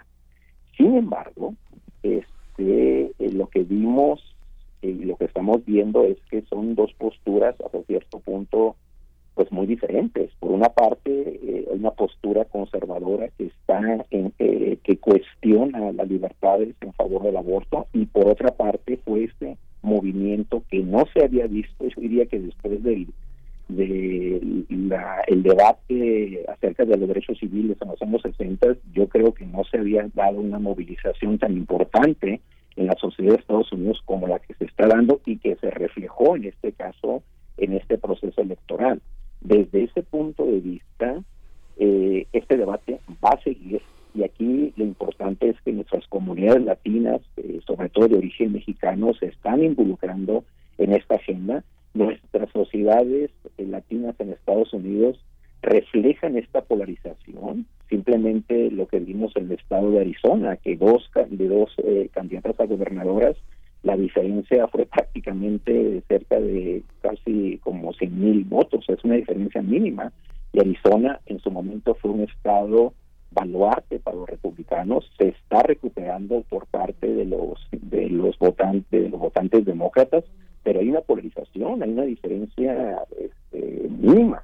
Y en cambio, por ejemplo, tenemos el estado de California con esa visión progresista en favor de las minorías, en favor de la libertad, de la investigación, de la innovación, pero por otra parte tenemos al estado de Texas, que allí es muy interesante, ¿no? Es decir, como por ejemplo el estado de Texas, en los cuales tenemos el segundo estado con una mayor población latina, y que lamentablemente no se registra. En esta elección se estima que cerca del 12% de la población latina se registró, y esto sin duda alguna abona y fortaleció de alguna manera determinadas políticas públicas planteadas y la agenda política electoral del gobernador Aguas, ¿no? Y prueba de ello es que se religió. Entonces, lo que vamos a ver en los próximos meses es que va a seguir esa polarización. Los extremos no necesariamente son buenos, y prueba de ello es que cómo generó. Por lo tanto, los temas centrales de este debate van a seguir en la resolución del tema del aborto, cómo disminuir la situación inflacionaria que caracteriza a Estados Unidos, cómo abordar las implicaciones que sigue teniendo la invasión rusa a Ucrania.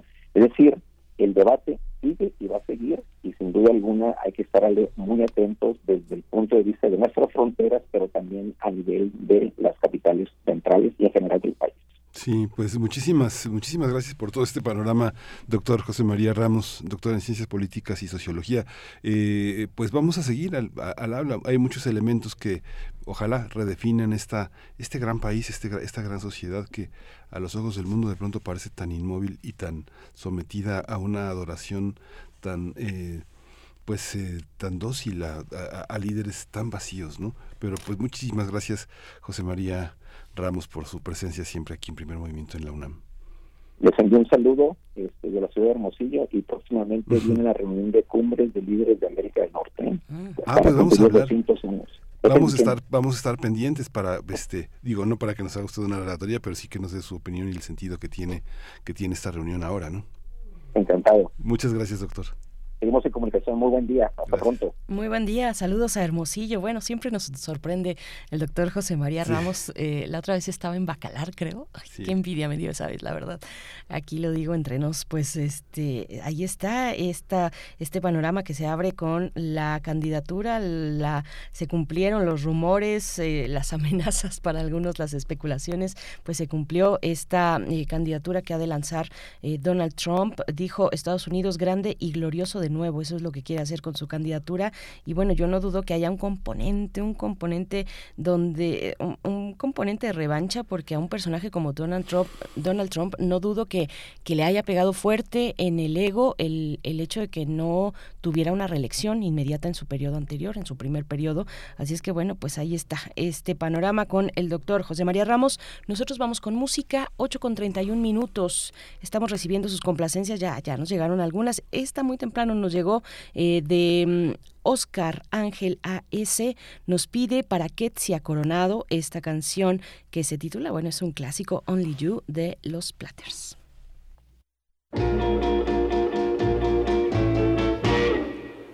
Only you can do make all this world seem right.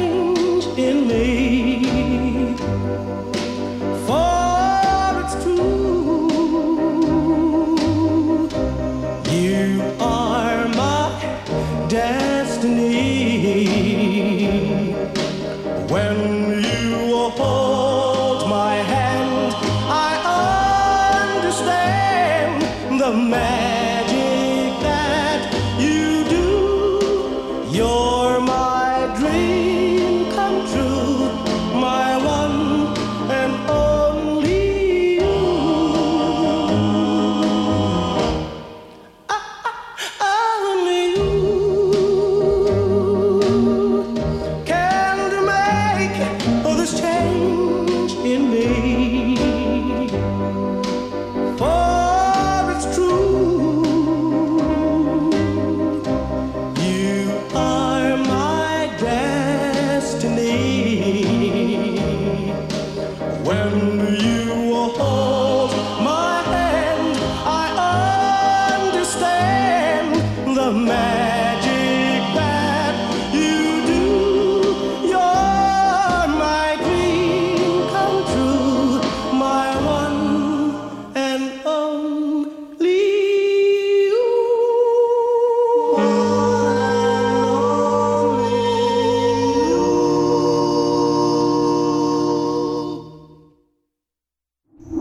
Primer Movimiento. Hacemos comunidad con tus postales sonoras. Envíalas a primermovimientounam@gmail.com.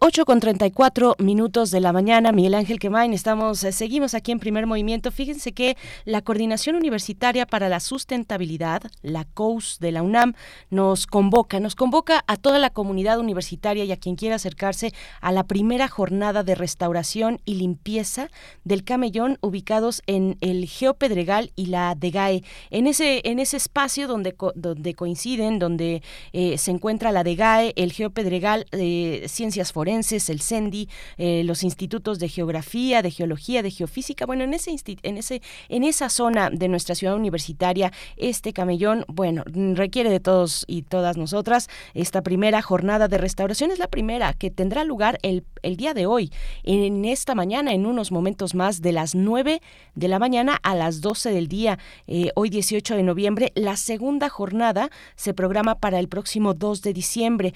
Y bueno, esto tiene la intención de restaurar el camellón, que es un espacio común, retirar la basura, retirar algunas especies exóticas e introducir poco a poco especies de la REPSA, que es la Reserva Ecológica del Pedregal de San Ángel, un ecosistema único en el mundo que nos da identidad universitaria. Así es que bueno, pues vamos todos, todas, a esta convocatoria de restauración, esta jornada de restauración y limpieza del camellón ahí en el Geopedregal, la DEGAE, Ciencias Forenses y los institutos de geografía, de geología y de geofísica, el CENDI también por ahí. Acérquense si tienen oportunidad a partir de las 9 y hasta las 12 del día con la COUS de la UNAM. Nosotros, mientras tanto, vamos a ir con música. Vamos a escuchar.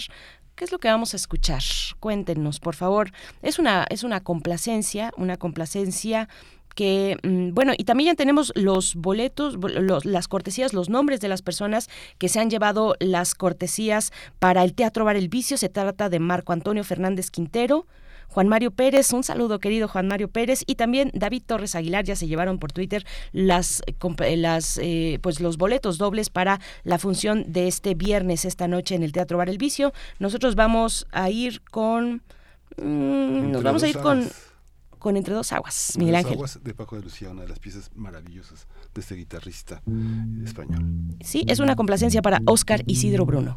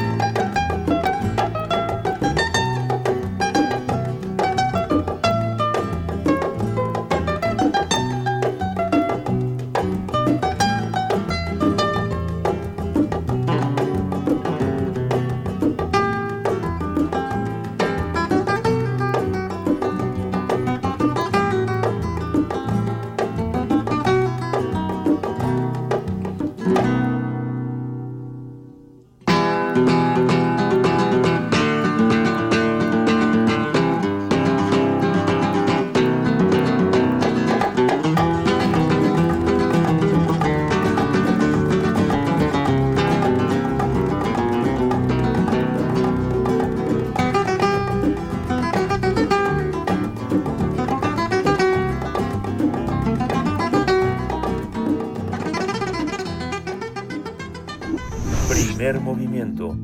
Hacemos comunidad con tus postales sonoras. Envíalas a primermovimientounam@gmail.com.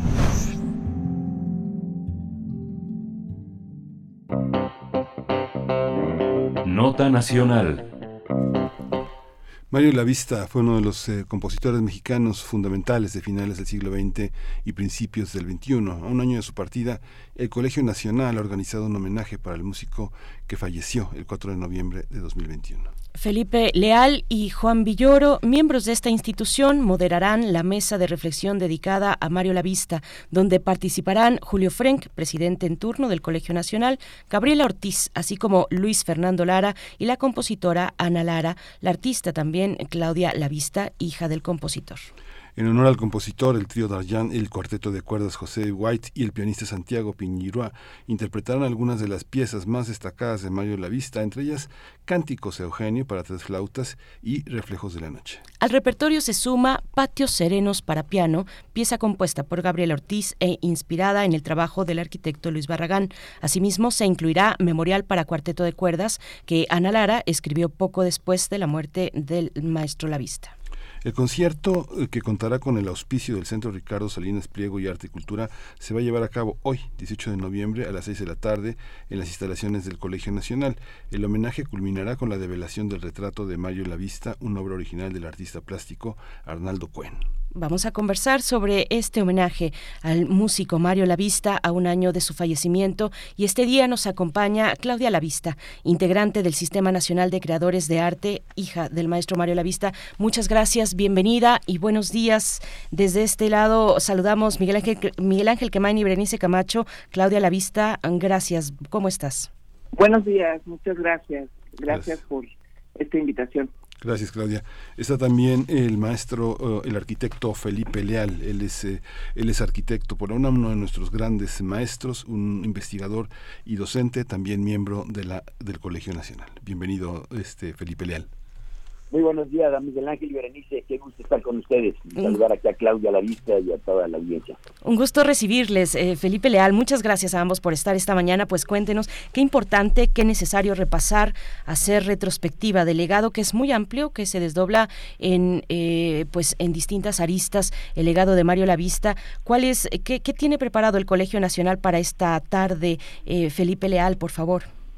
Sí, como ya se ha comentado, el programa de esta tarde son los homenajes luctuosos que generalmente hace el Colegio Nacional cuando fallece uno de sus miembros. Al año se hace un homenaje luctuoso donde participan varios miembros del Colegio Nacional y se resalta, digamos, gran parte de los aportes que hizo el colegiado a su disciplina.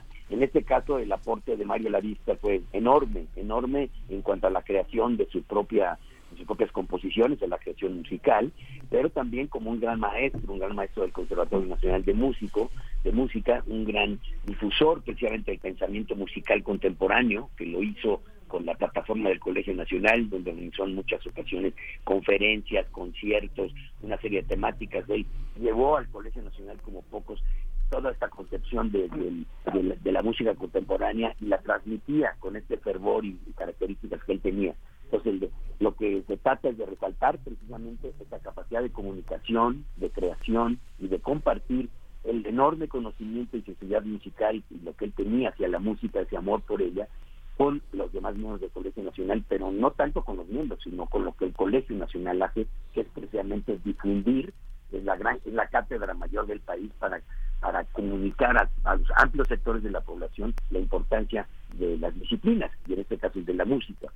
Y es por ello que se ha compuesto este homenaje de diversos ángulos, donde varios miembros participaremos dando algunas luces y saberes sobre su conocimiento, y además llevarlo con un concierto donde se interpreten piezas de él, vamos a escuchar piezas de él y de sus alumnos, porque además es un extraordinario maestro Mario Lavista, dejó una huella imborrable con los músicos contemporáneos muy importantes como Javier Álvarez, como la propia Ana Lara, de la cual se van a escuchar piezas, de Gabriela Ortiz, ahora también miembro del Colegio Nacional, quien ha ocupado prácticamente y va a continuar con la labor de Mario Lavista.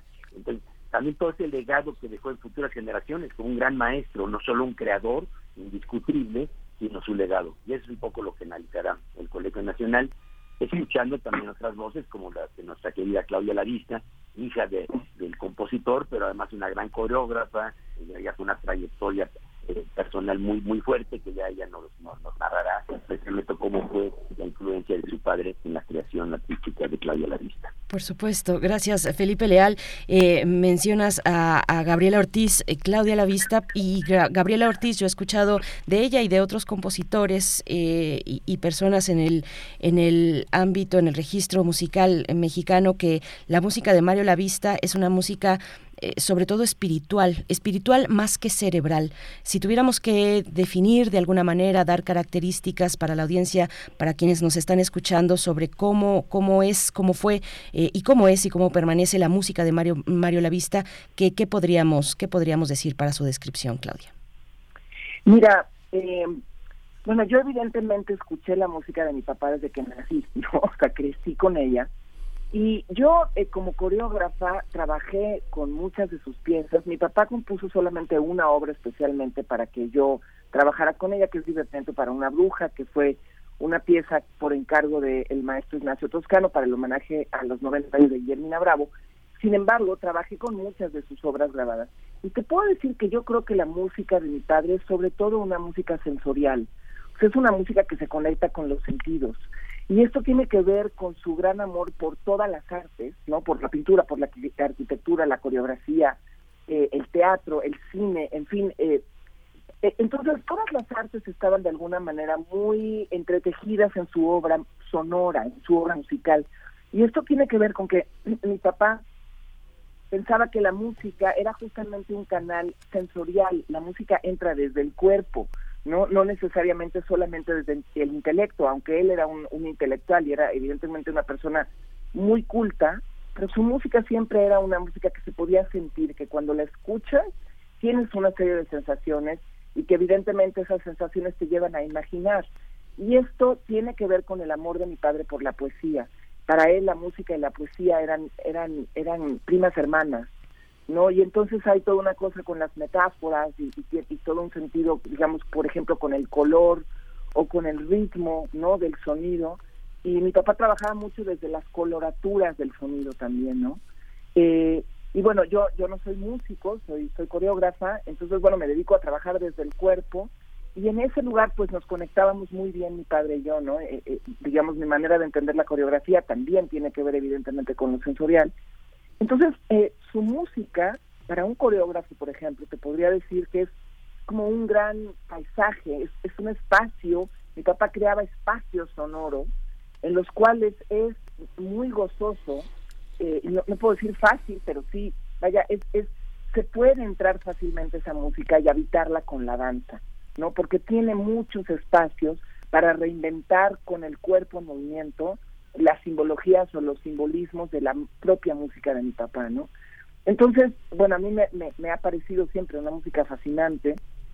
Todo este año en el cual, bueno, mi papá ya no está aquí en cuerpo, pues yo me la pasé trabajando con su música todo el tiempo. Todo lo que hice coreográficamente este año fue con su música y de alguna manera pues ha sido mi manera de estar cerca de él, ¿no?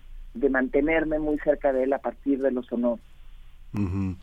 Esta manera, Claudia, que dices de mantenerme cerca de él a partir de lo sonoro, hay una clara alusión a una ausencia real, ¿no? Hay una ausencia real, pero para quien no fuimos sus hijos, hay una ausencia también, digamos, fuertemente paternal en el sentido cultural. Él deja muchos huecos, él luchó muchísimo. Yo recuerdo la conversación que tuvieron ya 30 años después de haber hecho un trabajo muy de la mano con Nicolás Echeverría, el músico para el cine, ¿no? ¿Dónde están los músicos para el cine? Después de la gran tradición nacionalista mexicana, la producción original para cine, él fue un pionero en el sentido de trabajar en un momento muy experimental el cine con él. Por supuesto, el amor que tú le devolviste como artista a la obra de él como coreógrafa, porque eres una de las coreógrafas más relevantes mexicanas y que ha podido vivir con su música como un ejemplo de ese trenzado entre música y danza, es otro territorio. No tenemos músicos para la danza. Otro terreno, el periodismo cultural. Qué difícil. Yo recuerdo cómo repartía Helguera, él mismo en la cajuela del coche y la revista Pauta, el periodismo musical tampoco está, no es algo que tengamos para presumir, no hay crítica musical. Él la hizo, él propició la investigación y él propició la discusión e hizo el periodismo. En la cajuela del coche repartiendo revistas. ¿Cómo están esos huecos, Claudia? ¿Tú cómo lo observas? ¿Cuál es la misión un poco de las instituciones de recordarlo de una manera crítica y productiva?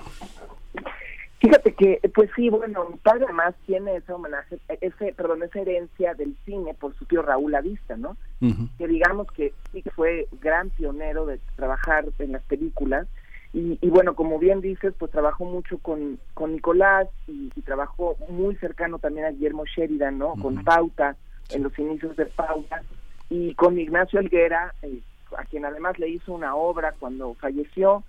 Y efectivamente en este país hay muchos huecos. No hay crítica, por ejemplo, hay muy poca crítica musical, hay muy poca crítica de la danza, prácticamente inexistente. Hay una sola crítica que es Rosario Manzano, ¿no?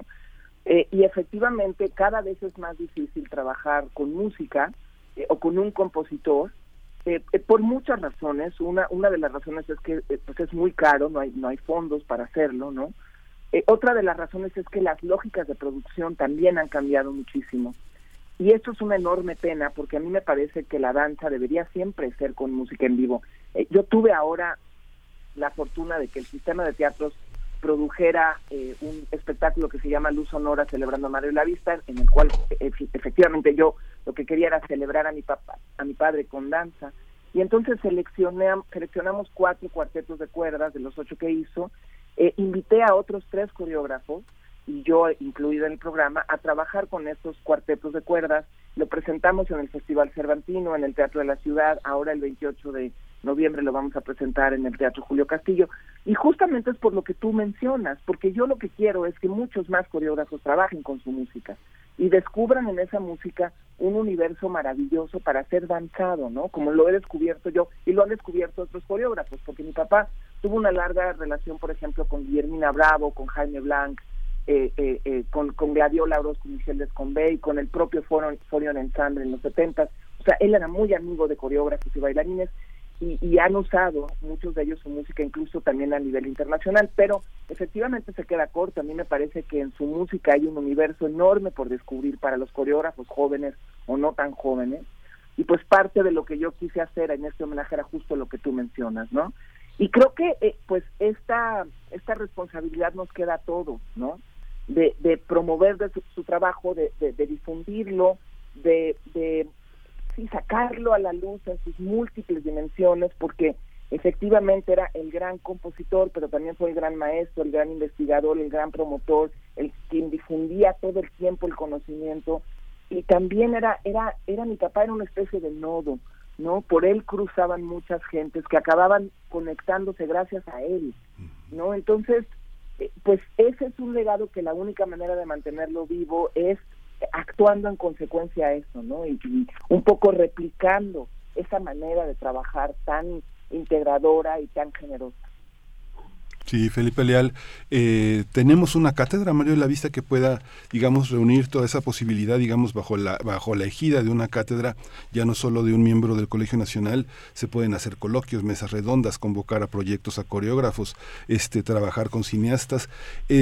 ¿Tú crees, Felipe, que esa sea una gestión posible? Porque el hueco que deja verdaderamente es grande, verdaderamente es lamentable, que gran parte del trabajo que hizo a lo largo de 50 años no lo recojamos, ¿no? Sí, bueno, tiene toda la razón, Miguel Ángel, y si es algo que dentro del Colegio Nacional se ha propuesto, que podamos a futuro crear las cátedras que lleven el nombre y el espíritu precisamente de varios de los miembros que han tenido. En el caso de Mario Lavista se cumpliría cabalmente, como se ha mencionado ahora, ¿no? Esa enorme virtud, esta palabra de nodo que ha expresado Claudia me parece de lo más adecuada, porque además yo quiero subrayar un poco más sobre su trabajo. Mario era un amante de la belleza, así de claro, o sea, la belleza en todos los sentidos. Tenía una sensibilidad tan amplia que podría apreciar cualquier detalle que puede ser sonoro, puede ser espacial, porque tiene una gran capacidad de crear atmósferas. Creaba atmósferas con la música, pero que creaba atmósferas en cuanto a su plática, en cuanto a su presencia, en cuanto a lo que observaba. Esto era algo como mágico, tenía esa que decía como de halo, en la cual sí podía invitar a los demás a conversar sobre algo y lo compartía. Se podía compartir la fascinación que tenía por haber visto una película, por haber estado en un espacio arquitectónico, por haber visto una exposición, por haber visto a una mujer bella, en fin, todo esto, una danza, en fin, tenían esa capacidad de poder transmitir también esas emociones sensoriales, como bien se menciona.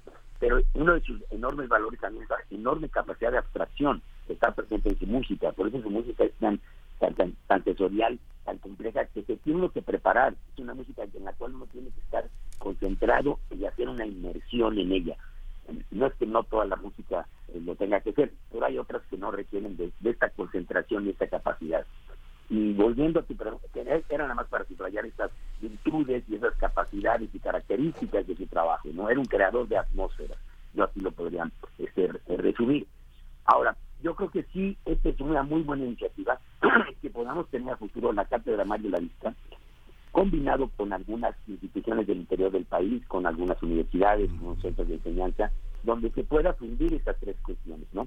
La capacidad de continuar con la creación musical, con la composición, con sus lineamientos, con una serie de métodos, pero también con la investigación, y que se siga y que se continúe su legado bajo esta perspectiva. Es algo que sí lo hemos pensado con diferentes autores, y quizá a futuro se pueda establecer. Es muy buena sugerencia, Miguel Ángel. Sí, gracias. Ojalá que tengamos esa oportunidad de ver nacer una cátedra especial de música, con todos estos cruces, lo que ya han comentado, la música y el cine, con Nicolás Echeverría, también la enseñanza, el taller de composición, la cuestión de la improvisación musical, ahí la música electroacústica con Quanta, este grupo pues que podríamos decir de vanguardia. En fin, las posibilidades son muy amplias para abordar un legado de esta dimensión.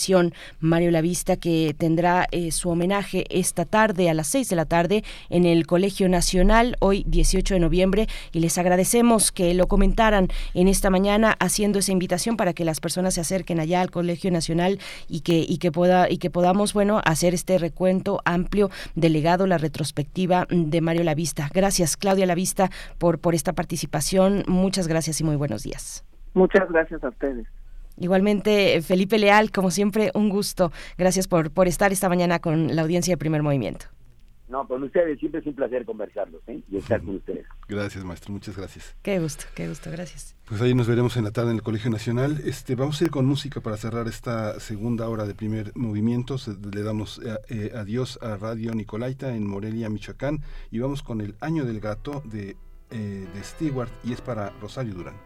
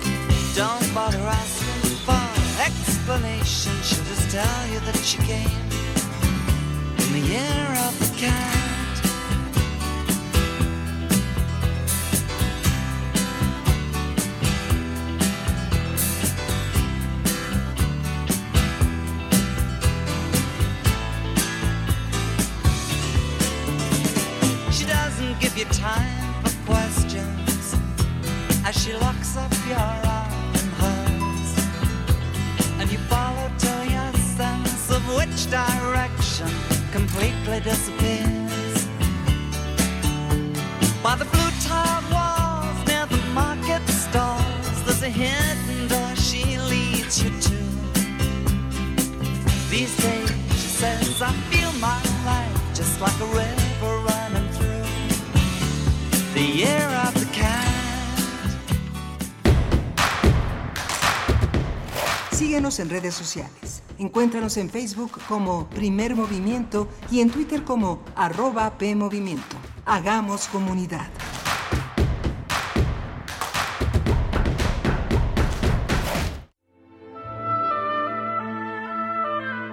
Su nombre significa viento agudo del bosque. Quizá es por ello que su sonido a menudo evoca la tranquilidad de la hierba y lo amenazante de la naturaleza. La Orquesta Filarmónica de la UNAM, en su programa 10 de la tercera temporada 2022, presenta el programa especial del 8º Festival Universitario de Oboe, donde se interpretará el estreno mundial de Breves Sombras de Ana Lara, concierto para oboe y cuerdas en la menor de Ralph Vaughan Williams y Sinfonía número 3 en fa mayor de Johannes Brahms. Con Víctor Anchel en el oboe. Director huésped, Ludwig Carrasco. No te pierdas las sinfonías de Brahms. Sábado 19 de noviembre a las 20 horas y domingo 20 de noviembre a las 12 horas en la Sala Nezahualcóyotl del Centro Cultural Universitario. OFUNAM, tercera temporada 2022.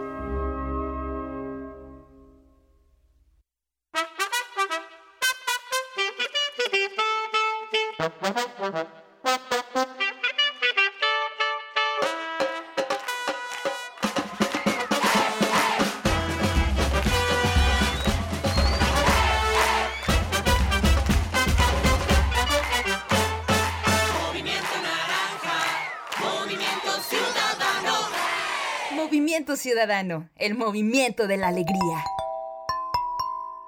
Las modas vienen y se van, y hoy el cristal o metanfetamina está de moda, pero lo que viene y no se va son sus efectos dañinos. El cristal quita el hambre y el sueño, provocando alucinaciones y psicosis. Es muy agresivo para el cuerpo y la mente. Ahora el narco le añade fentanilo para engancharte desde la primera vez, y el fentanilo mata. No te arriesgues. Si necesitas ayuda, llama a la Línea de la Vida, 800-911-2000. Secretaría de Gobernación. Gobierno de México. Es muy tedioso hacer siempre lo mismo. No dejes que el aburrimiento apague tu imaginación. Escucha Escaparate 961 con los eventos culturales del momento. Viernes a las 15:15 horas por Radio UNAM. Entretenimiento y cultura. Radio UNAM. Experiencia sonora. La ciencia que somos. La ciencia que somos. Iberoamérica al aire. Descubre la ciencia que está presente en tu día a día a través de cápsulas, reportajes, entrevistas y reportes en vivo. Viernes de 10 a 11 horas por el 96.1 FM. La ciencia que somos. Iberoamérica al aire. Una coproducción de Radio UNAM y las Direcciones de Divulgación de la Ciencia y de las Humanidades.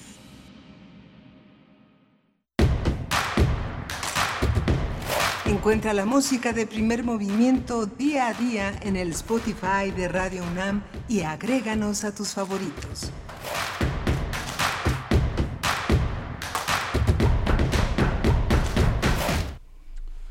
Buenos días, ya son las 9 de la mañana con 4 minutos en este viernes 18 de noviembre ya.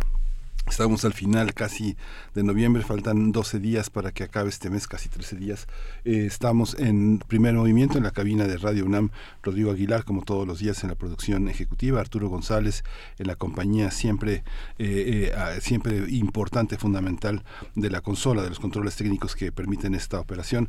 Antonio Quijano en este enlace fundamental con todos los contenidos, en la jefatura de noticias, en la coordinación de noticias, y mi compañera Berenice Camacho en la conducción de Primer Movimiento. Querida Berenice, buenos días. Me toca la poesía el día de hoy, querido Miguel Ángel Quemain. Muy buenos días, 9:04. Ya viene la poesía. Viene la poesía en unos momentos y en la mesa del día tendremos música con Sol Pereira. Pues sí, es que es viernes. Además de la música que ustedes nos han hecho el favor de enviar, las complacencias musicales en nuestras redes sociales, ya han salido algunas. Por ahí nos pedían también a Friday I'm in Love de The Cure. Bueno, pues se van enfilando poco a poquito en esta mañana de viernes. Nos queda solamente una hora por delante, pero una hora que esperemos vamos a disfrutar mucho con poesía y con música. Decir por acá los comentarios en redes sociales. Está Rosario Durán Martínez, nos está preguntando Fugitivo Soy Mamá Peyote que si el curso que va a dar próximamente Otto Cázares estará también en una transmisión en línea, porque pues Fugitivo está en Chihuahua y pues bueno, creo que esta vez no, es lo que comenta Otto Cázares. Fugitivo, pero Fugitivo es Alejandro, yo lo conozco un poquito bien en otras redes sociales. Alejandro, creo que en esta ocasión no, pero ojalá que pronto podamos tener esa doble modalidad, tanto presencial como a distancia. Ya lo comentaba también Otto Cázares hace un momento en nuestras redes sociales. También Xochitl Larillano desde California nos dice: buenos días. Todo es suave hasta que se habla de Trump. Ese personaje tiene crimen contra la humanidad, contra el de separar a los bebés de sus padres. Gracias, Xochitl Larillano. Bueno, pues estamos leyendo sus comentarios. También dice Tlaloque 8 Tecapatl. Dice, lo que Lavista hizo con Aura, de Carlos Fuentes. Bueno, seguimos. Híjole, sí. Exactamente, Miguel Ángel, la dimensión literaria en el entendimiento musical de Mario Lavista con la revista Pauta, que estuvimos, por supuesto, reseñando. Necesariamente acudir a un ejercicio como ese en el que pues él y todos los que colaboraron a lo largo de tantos años, pues se tronaban los dedos para que pudiera salir la edición, pero una edición o ediciones muy interesantes que colocaban cruces musicales con la literatura, con la poesía, con el movimiento del cuerpo, con la danza, con otras expresiones artísticas e incorporando poesía de Baudelaire, de Arreola, de José Emilio Pacheco, de Ezra Pound, en fin, pues digamos un testimonio muy interesante de todo lo grande que fue el legado de Mario Lavista y quienes le acompañaron en una misión tan importante como sostener una revista de música, no de cualquier género, sino de música académica, de música clásica, como llamamos, ¿no? Y él decía, soy un periodista cultural, digo, como Octavio Paz también decía que era un periodista cultural. Hoy también se va a develar un retrato de Arnaldo Cohen, este gran pintor. Yo recuerdo cuando él estaba pintando, haciendo esa lectura de Uccello, este gran pintor italiano del Renacimiento, decía Mario Lavista, me acuerdo cuando la inauguró, decía Mario, es que estas lanzas, estas visiones de Uccello es un concierto, ¿no? Y ahora que no me imagino cómo será, bueno, sí me imagino un poco cómo será el retrato de Cohen sobre Mario Lavista. Arnaldo Cohen es uno de los grandes pintores. También en esta tesitura hay una especie de sincronía, ¿no? Como decía Pound, unas antenas de la tribu que están paradas haciendo que vibren de la misma manera los grandes creadores. También me acuerdo de Guillermina Bravo, tan deseosa de compartir esa parte con Lavista, con Tamayo, con Clemenes Estamatiades, con todo un momento del que formaba parte Juan Soriano, que no debemos dejar ir, y no por nostalgia, sino por los huecos que llenaron en la cultura, que no es parasitaria, ¿no? A veces desde el gobierno federal se hace ver como un conjunto de artistas que la pasaron pipa, pero no es así. Es un gran legado que nos emparenta al mundo de una manera muy, muy conmovedora y vital, ¿no? Sí, y una generación cuyo peso recae en una parte, no en la totalidad, pero en el exilio también, ¿no? En el exilio y en esa vocación de recibir a perseguidos políticos que ha tenido México durante el siglo pasado, particularmente con ese énfasis. Pues bueno, hay una anécdota cuando el joven Mario, antes de ser el maestro Mario Lavista, fue rechazado del Conservatorio Nacional y de ahí, bueno, él pues buscó opciones y estaba el taller de composición de Carlos Chávez. y fue ahí, entiendo, que conoció a uno de sus grandes maestros, Carlos Chávez, maestro de Mario Lavista. Pues bueno, estamos leyendo sus comentarios respecto a este tema que afortunadamente el Colegio Nacional lo pone ahí en el panorama de este fin de semana. Hoy viernes a las 6:00 p.m, un homenaje a Mario Lavista. Es una gran anécdota, Berenice, la verdad, porque no se cierran las puertas. Sí. A veces no entra uno a la universidad, no entra uno a las convocatorias, pero pues hay otras universidades también. Digo, la nuestra es maravillosa, pero hay mucha gente que vive muy triste porque se queda fuera, porque no pasa el examen de admisión, tiene que hacerlo al año siguiente, pero siempre hay grandes maestros que también son portadores de la universidad, ¿no? Sí, y se encuentran en muchos espacios. Pues bueno, vamos a ir con la poesía necesaria, son las 9:10 p.m. Vamos directo a la poesía. Es hora de Poesía Necesaria. Me da mucho gusto que con la poesía podamos viajar a Venezuela en estos momentos y pensar Venezuela en momentos tan adversos, porque hace unos días se anunció al ganador del Premio Cervantes 2022. Es el premio, pues tal vez el principal premio de la lengua castellana en literatura, y el galardonado es el escritor venezolano Rafael Cadenas, 92 años de edad. Es el primer venezolano en recibir este reconocimiento. Cadenas, pues es hoy por hoy una de las voces más firmes, más fuertes también y comprometidas, me parece, que denuncian la deuda de los derechos humanos en su país, en Venezuela. De joven fue miembro del Partido Comunista, vivió la cárcel, atravesó por la cárcel, también por el exilio, se fue a Trinidad en tiempos de la dictadura en su país. Profesor universitario de la Universidad Central de Venezuela, su obra poética y ensayística también pues es vasta. Destaco aquí su poemario Una Isla, que escribió junto con otros textos en el ánimo del exilio, precisamente. Y bueno, está jubilado, vive en Caracas, jubilado, profesor universitario. Bueno, la UNAM tiene material de lectura de Rafael Cadenas, se encuentra impreso y también en digital, en formato digital, en el sitio de material de lectura.unam.mx, y este poema que encontré ahí en el sitio de la UNAM se titula Hace algún tiempo. Tiene una estructura un poco más ensayística. Vamos a ver qué les parece. La música es de la orquesta Acocán, para recibir como es debido este fin de semana. Y bueno, enhorabuena por este galardón tan importante al poeta Rafael Cadenas, y bueno, un motivo de orgullo para la comunidad venezolana en estos momentos pues tan adversos. Vamos con la poesía Hace un tiempo. Hace algún tiempo solía dividirme en innumerables personas. Fui sucesivamente, y sin que una cosa estorbara a la otra, santo, viajero, equilibrista. Para complacer a los otros y a mí, he conservado una imagen doble. He estado aquí y en otros lugares. He criado espectros enfermizos. Cada vez que ponía un momento de reposo, me asaltaban las imágenes de mis transformaciones, llevándome al aislamiento. La multiplicidad se lanzaba contra mí. Yo la conjuraba. Era el desfile de los habitantes desunidos, las sombras de ninguna región. Ocurría al final que las cosas no eran lo que yo había creído. Sobre todo, me ha faltado entre los fantasmas aquel que camina sin yo verlo. Tal vez el secreto de lo apacible esté allí, entre líneas, como un resplandor innominado, y mi soberbia injustificada ceda el paso a una gran paz, una alegría sobria, una rectitud inmediata. Hasta entonces.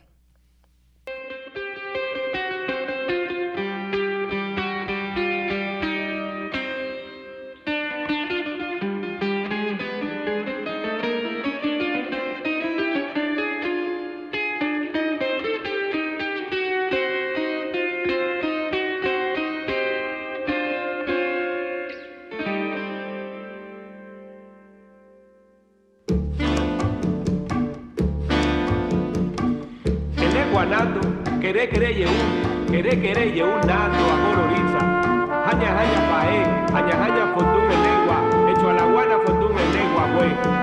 El legua puto junde magua, el legua son minagua, el legua puto junde magua, o para cató, mate cutó cutó, el legua son minagua, magua, magua. O vereré, maízo sumana el legua, el es mi güey cutó la idea, para llegar en mi güey cutó la idea.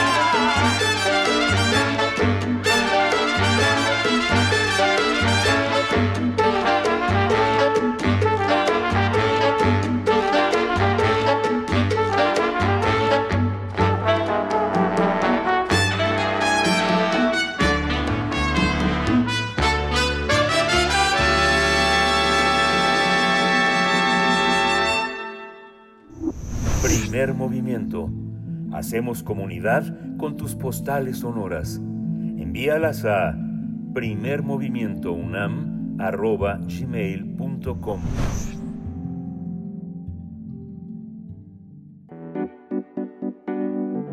La mesa del día. Sol Pereira es una cantante, actriz, compositora argentina, cuya propuesta musical destaca en las raíces y el folclore latinoamericano. Desde niña dedicó su tiempo a la práctica de la danza, al teatro, a la música, y desde la niñez y la adolescencia estuvo rodeada de música, de literatura, de filosofía y política que le explican de cuerpo entero. Al terminar la licenciatura en teatro formó la compañía independiente La Negra, con la cual viajó a México en 1999, pero su pasión por la música la ha acompañado a través de sus visitas a Perú, Bolivia, Venezuela y Cuba. A los 21 años formó su primera banda llamada Los Cocineros, con la cual a lo largo de 7 años grabó 7 discos, recorrió Argentina y Brasil. Su propuesta musical es una mezcla de sonidos electrónicos, de pop, de música de raíz, las ragas raperas y el rock pop. Sol Pereira ha sido reconocida con distintos premios y nominaciones. Apenas el pasado miércoles presentó el sencillo y el video Vos y Yo, que forma parte de lo que será su sexto disco, La Película, el cual incluye una colaboración con Los Mirlos, un gran grupo peruano de cumbia psicodélica, y con Kevin Johansen. Vamos a conversar con ella, con esta compositora, cantante, multiinstrumentista, con más de 15 años de trayectoria en la música, fundadora del grupo Los Cocineros en 2002, y desde 2009 hizo una carrera de solista grabando discos, bla bla bla, como un mixta, Tírame Agua, Prendete y Resisto y Existo. Se ha presentado en muchos festivales a lo largo de 20 países. Bienvenida, Sol Pereira, buenos días. Buenos días, un gusto charlar con ustedes. Bienvenida, Sol Pereira, qué gusto. Te saludamos Miguel Ángel Quemain, Berenice Camacho, en este lado del micrófono. Sol Pereira, pues bueno, celebrando este sencillo Vos y Yo, del que ya hablaremos más adelante, pero antes, bueno, ahora que hacemos el recuento de una parte de momentos importantes de tu vida, pues cuéntanos cómo después pasados los años, cómo se funden varias expresiones, el amor por el teatro, por ejemplo, y por expresiones distintas propuestas en tu propuesta musical, Sol Pereira, cómo han madurado tantos elementos en tu música. Bueno, de alguna manera son como estas dos herramientas, para mí han sido como mis compañeras de vida desde muy pequeña, y creo que han ido haciendo como el mismo ciclo vital que uno hace cuando crece, ¿no? Va aprendiendo, se cae, se levanta, incorpora cosas nuevas, cambia de camino. Todo eso como me ha pasado en mi proyecto artístico, en el teatro, en la música, y de alguna manera también es lo que ha dado forma a lo que es mi proyecto actualmente y a mi sonido actual también. Uh-huh. Estos cambios, cuando uno cambia a lo largo de muchos años, de 10, 15 años, ¿qué se queda de esos cambios? ¿Qué de la primera Sol Pereira te acompaña todavía? Yo creo que la esencia, por lo menos a mí, es lo que más me preocupa que se mantenga, porque creo que es el sello, lo que marca el sello principal. Que es como el corazoncito, eso que va a marcar el rumbo incluso y lo va a sostener a pesar de que uno no a pesar, porque no es malo, digo, en la evolución de uno, los cambios que puede hacer, pero hay algo que se mantiene y la esencia es lo que a mí más me interesa que esté presente. Uh-huh. Sol Pereira, América Latina se abre ante nuestros oídos como un paraíso musical muy generoso. ¿Qué recuperas tú? ¿Qué has ido construyendo a lo largo de tu carrera con respecto a los ritmos propios de nuestra región, de nuestros países, de tu país natal, Argentina, y de los lugares que has visitado y en los cuales has echado raíces también, como en México? Recupero sobre todo como la diversidad de la cultural, la diversidad de sabores, de colores, que ofrece cada país, porque si bien tenemos como una línea que nos hermana, también siento que cada región y cada país tiene algo muy potente para ofrecer en Latinoamérica, y he tenido la fortuna de haberlo podido viajar y recorrer desde muy pequeña, y todo eso para mí ha sido como un condimento que me ha nutrido mucho en lo musical, en lo teatral, en la vida en general, ¿no? Lo que se escucha, el folclore afroperuano, la música criolla del Perú, el folclore venezolano, la música, la enormidad que es la música en México, que si uno está en el sur escucha un tipo de sonido, si se va para el norte otro, el centro otro, es como todo eso para mí ha sido alimento puro para el espíritu y para mi hacer musical y artístico. Uh-huh. Ser argentina, ser latinoamericana, cruzar el continente y encontrarse también con México es una experiencia interesante para todos los sudamericanos, chilenos,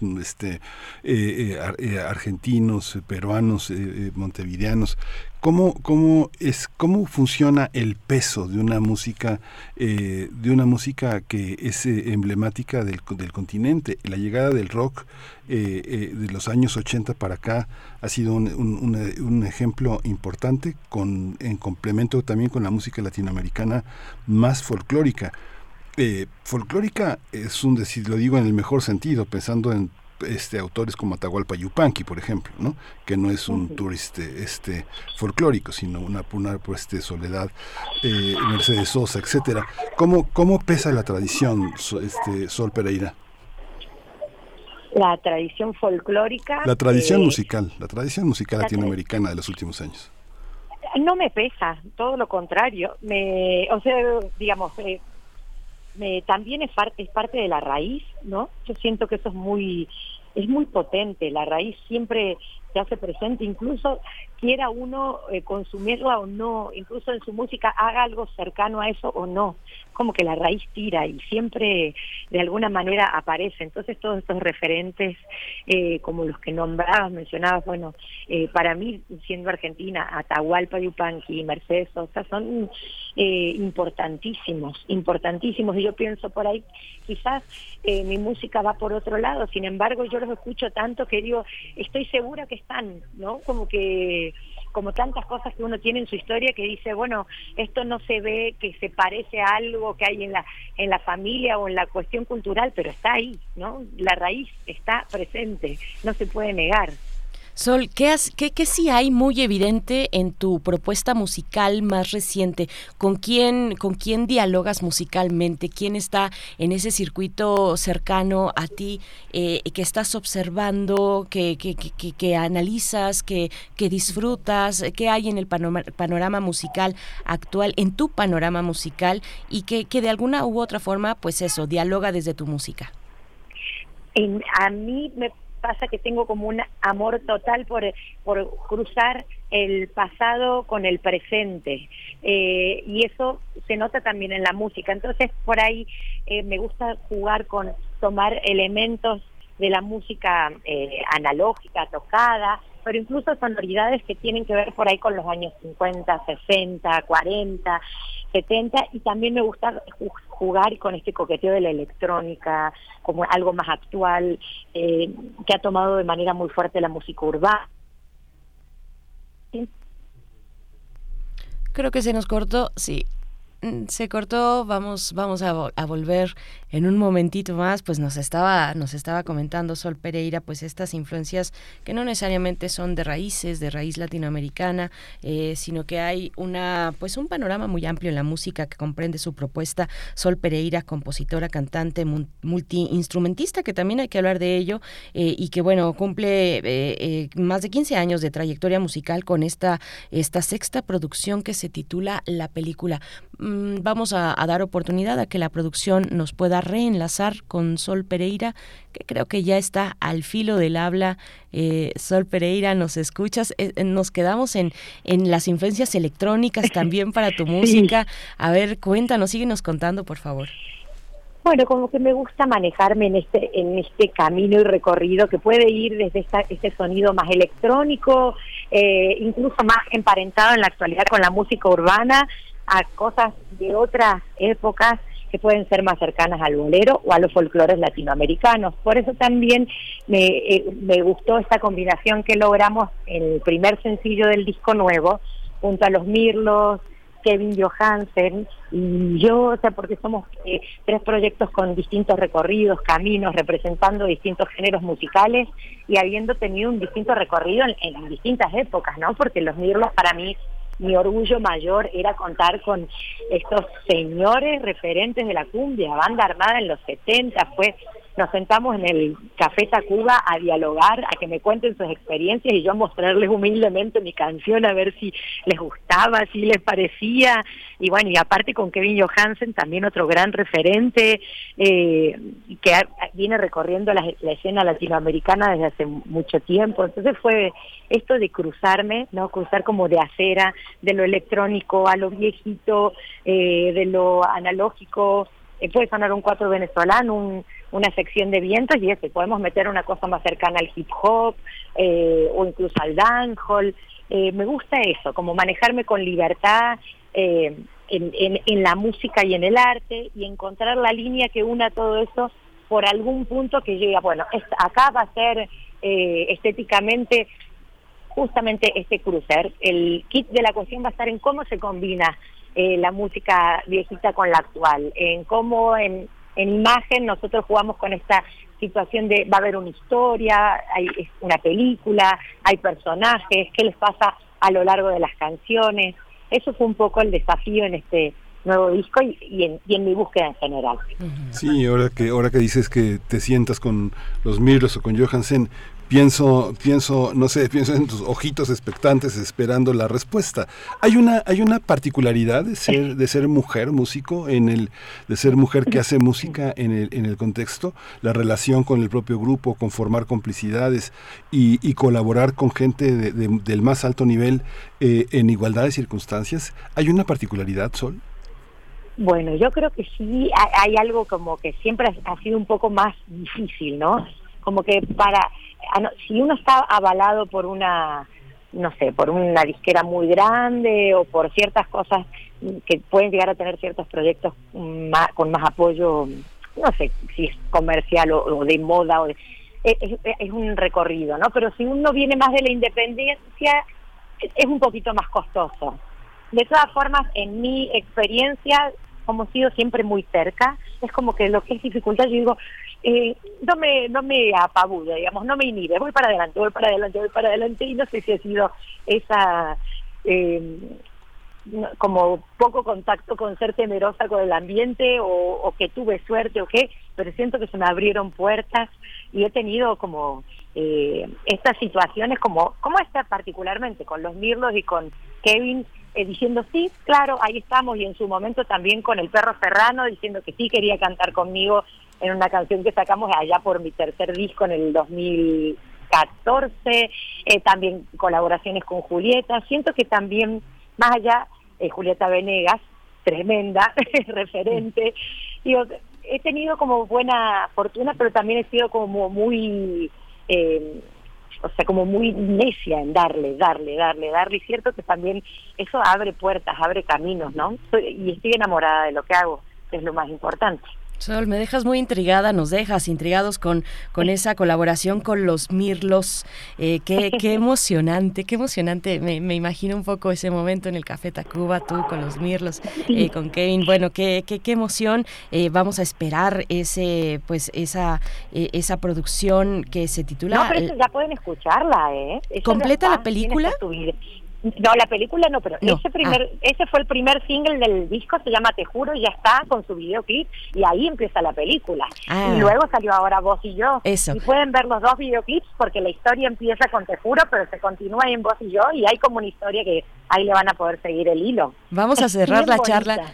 Vamos a cerrar la charla con Vos y Yo. Yo pensé que ese era el primer sencillo que habías lanzado de tu sexta producción, que se llama La Película, y que vamos a hablar más adelante de ella, pero antes, claro, un poquito antes, has hecho otras colaboraciones también en este año 2022 con Rebeca Lane, con Dani Calvario, y vamos a escuchar esa canción, Sol Pereira, que a muchos, bueno, el título pues nos va a interpelar, si quieres, desde el asombro, algunos van a levantar la ceja, van a decir, oye, a ver, ¿de qué se trata? ¿Cómo que, ¿qué les pasa? ¿Cómo que chinga tu padre? Ese es el título de la canción, Sol Pereira. Vamos a escucharla y volvemos para que nos comentes un poquito de esta propuesta.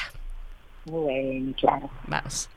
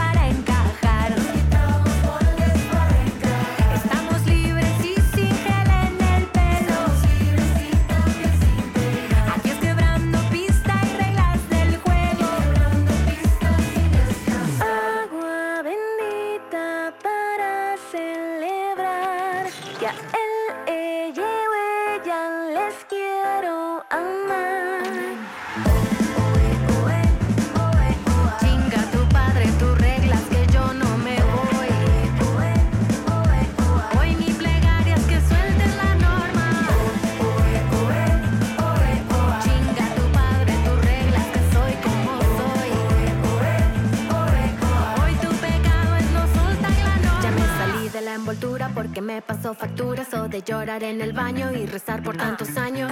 Esta es mi rebelión, no espero más aprobación. No te pedí tu opinión, hoy soy lo que yo quiero. Ya no sirvo para el silencio, yo lo grito, lo sentencio. Que los closets para la ropa y yo me siento orgullosa. Ya no pierdo más el tiempo, no tengo arrepentimiento. Ya solté las pistas largas, marco historia y me la invento.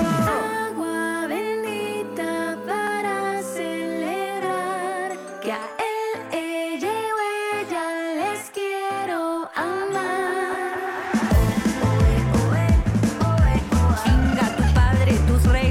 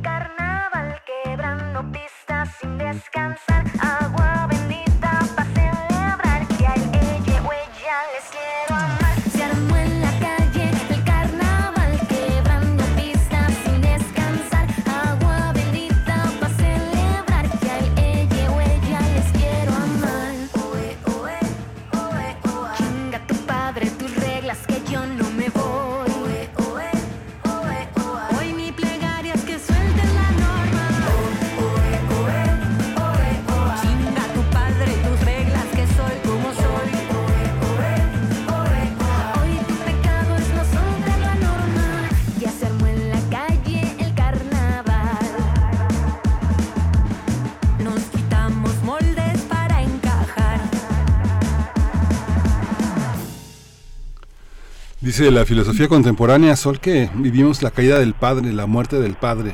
Ya vivimos la muerte de Dios, ahora la muerte del Padre. Escucho tu voz con una cantidad de colores, de personalidad, de claridad, y te pregunto, ¿cómo construir una personalidad vocal, una personalidad sonora para la voz? ¿Cómo se va haciendo a lo largo de estos años? ¿Qué has encontrado en tu voz que la hace particular, que la hace reconocible? Yo creo que básicamente el tiempo es como que la va forjando y la va puliendo. En mi caso, que me identifico más como con esa formación que tienen los cantores o las cantoras populares, que no tienen como formación ni académica ni de estudio, sino que les gusta cantar, que por ahí empiezan sus primeros pasos cantando en la ducha y así van como creciendo de la ducha a la calle, a la gente amiga de la escuela. O sea, siempre agarrar la guitarra, ir con ganas de cantar para todos lados y de golpe empezar a encontrar una forma en esa voz, una característica, encontrar cosas que me gustan y seguir como buscando por ahí. Y obviamente después, ya cuando uno lo reconoce como algo que va a ser parte de la vida de uno, también ya empezar a tomar clases y bueno, y seguir con el aprendizaje. Pero para mí esa ha sido un poco mi formación, el mismo camino, hacerlo desde siempre, y sobre todo ya como asumiéndolo como una cuestión también profesional desde el 2001. Uh-huh. Sol Pereira, yo quiero también regresar, porque antes de irnos a la música nos quedamos con la idea de que nos ibas a comentar un poquito de esta canción que acabamos de escuchar, hablando de colaboraciones, hablando incluso de complicidades. Sol Pereira, y hay una batucada y al fondo es una canción muy combativa también. A ver, háblanos un poquito de esta composición que lanzaste en este año. Bueno, esta canción a mí me gusta porque fue la unión y colaboración de mucha gente, digo, más allá que estemos como intérpretes con Rebeca Lane y Dani Calvario, nosotras estamos poniendo la voz, pero de una letra que no es nuestra, sino que quienes nos convocaron saben que adherimos en el pensamiento, pero surge a partir de una campaña de concientización sobre la educación sexual integral en las escuelas, ¿no? Entonces, a partir de ahí se hace un trabajo colaborativo donde hay otras personas que componen esta canción y se nos convoca para ponerle la voz. Y a otra gente que hace el videoclip, y ahí está también Amnistía Internacional difundiendo. Entonces, como un trabajo colectivo muy grande donde hay un montón de personas involucradas, pensando que lo importante que es el tema de la educación sexual, y sobre todo en nuestra Latinoamérica, que está tan golpeada, y poniendo este nombre que genera este impacto, porque hay mucha gente que incluso se puede como ofuscar y tomarlo mal, pero la idea no es en realidad ir a insultar a nadie, sino como qué fuerte, cómo llama la atención este chinga tu padre, cómo nos acostumbramos y nunca llamó la atención el chinga tu madre, ¿no? Uh-huh. Y cómo fue tan normalizado, y así como esto, tantas otras cosas. Entonces acá es como, además de una persona que va a asombrar, y cada vez que se presenta esta canción como que dicen, wow, acá es como que advierten, ¿no? Como a la gente sensible, guarda, ¿no? Aguas, que esto puede ser como y contenido ofensivo. Y uno dice, y el chinga tu madre, pues, que está en el día a día, qué fuerte que nunca haya que advertir que ese contenido ha sido ofensivo durante años. Sí, claro, claro. Oye, Sol, y ahora, por ejemplo, que veíamos el rechazo de varios músicos a participar en el Mundial de Fútbol en Qatar, que es un país que no se respetan los derechos humanos, un país difícil. ¿Cómo es la vida? ¿Cómo es un músico rolando en los festivales del mundo? Te ha tocado estar en muchos festivales. ¿Cómo es la dinámica del festival? ¿Para qué sirve? ¿Con quién se relaciona uno? ¿Qué relaciones se hacen? ¿Qué públicos nuevos se generan? Y bueno, justamente el festival ofrece tantas propuestas que lo bonito que nos sucede a los artistas es que nos ve gente que por ahí no es nuestro público, sino un público que fue a ver otra banda, otro artista, y termina ahí circunstancialmente y te ve y descubre el proyecto y también le gusta. Entonces es como esa comunión entre el público y después la comunión entre los artistas, y sumado a lo lindo que es también uno también poder darte el uso de ver espectáculos de otros colegas, porque a veces uno como está en la gira o está presentándose, no siempre puede tener el momento de decir, bueno, yo también quiero ver el show porque de otros artistas, porque eso también me nutre. Entonces creo que eso ofrecen los festivales. Uh-huh. Sol Pereira, pues hablemos de la película, esta sexta producción tuya, y empecemos también, bueno, está el sencillo de Vos y Yo, que le acompaña, al cual le acompaña un video que a todas luces pues hace una referencia, es una referencia, un homenaje, de una hechura y de una imagen y estética cinematográfica. A ver, cuéntanos de la película y qué tiene que ver aquí en este material reciente tuyo, la música y el cine. Bueno, la película se va a llamar este álbum, que presentó su primer single hace unos meses, que fue Te Juro.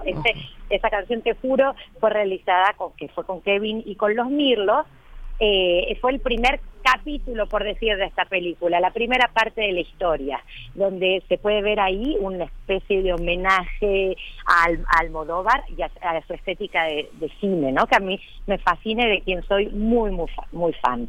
Ahora en este nuevo sencillo, que es Vos y Yo, seguimos viendo al mismo personaje que aparece en la primera historia, en Te Juro, pero como en otra estética cinematográfica, en este homenaje al cine de los años 50, un cine blanco y negro, donde se filmaba a veces en croma y luego se construía la escenografía, ¿no?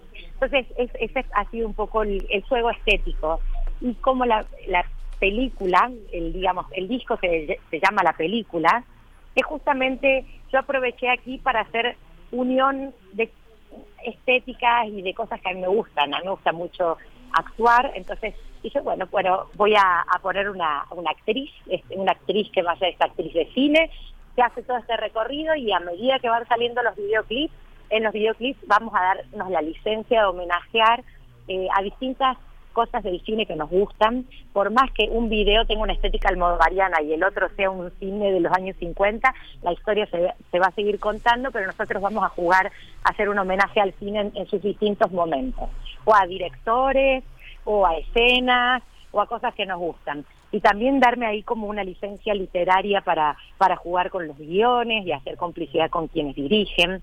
Y así van a poder escuchar el disco completo de una manera, si lo escuchan solo, y verlo y seguir esta línea de la película, si van siguiendo los videoclips que vamos sacando, como ahora el de Te Juro. Pues Sol, ya hemos anunciado mucho esta canción, no se vale no escucharla, vamos a escuchar Te Juro y volvemos contigo, Sol Pereira.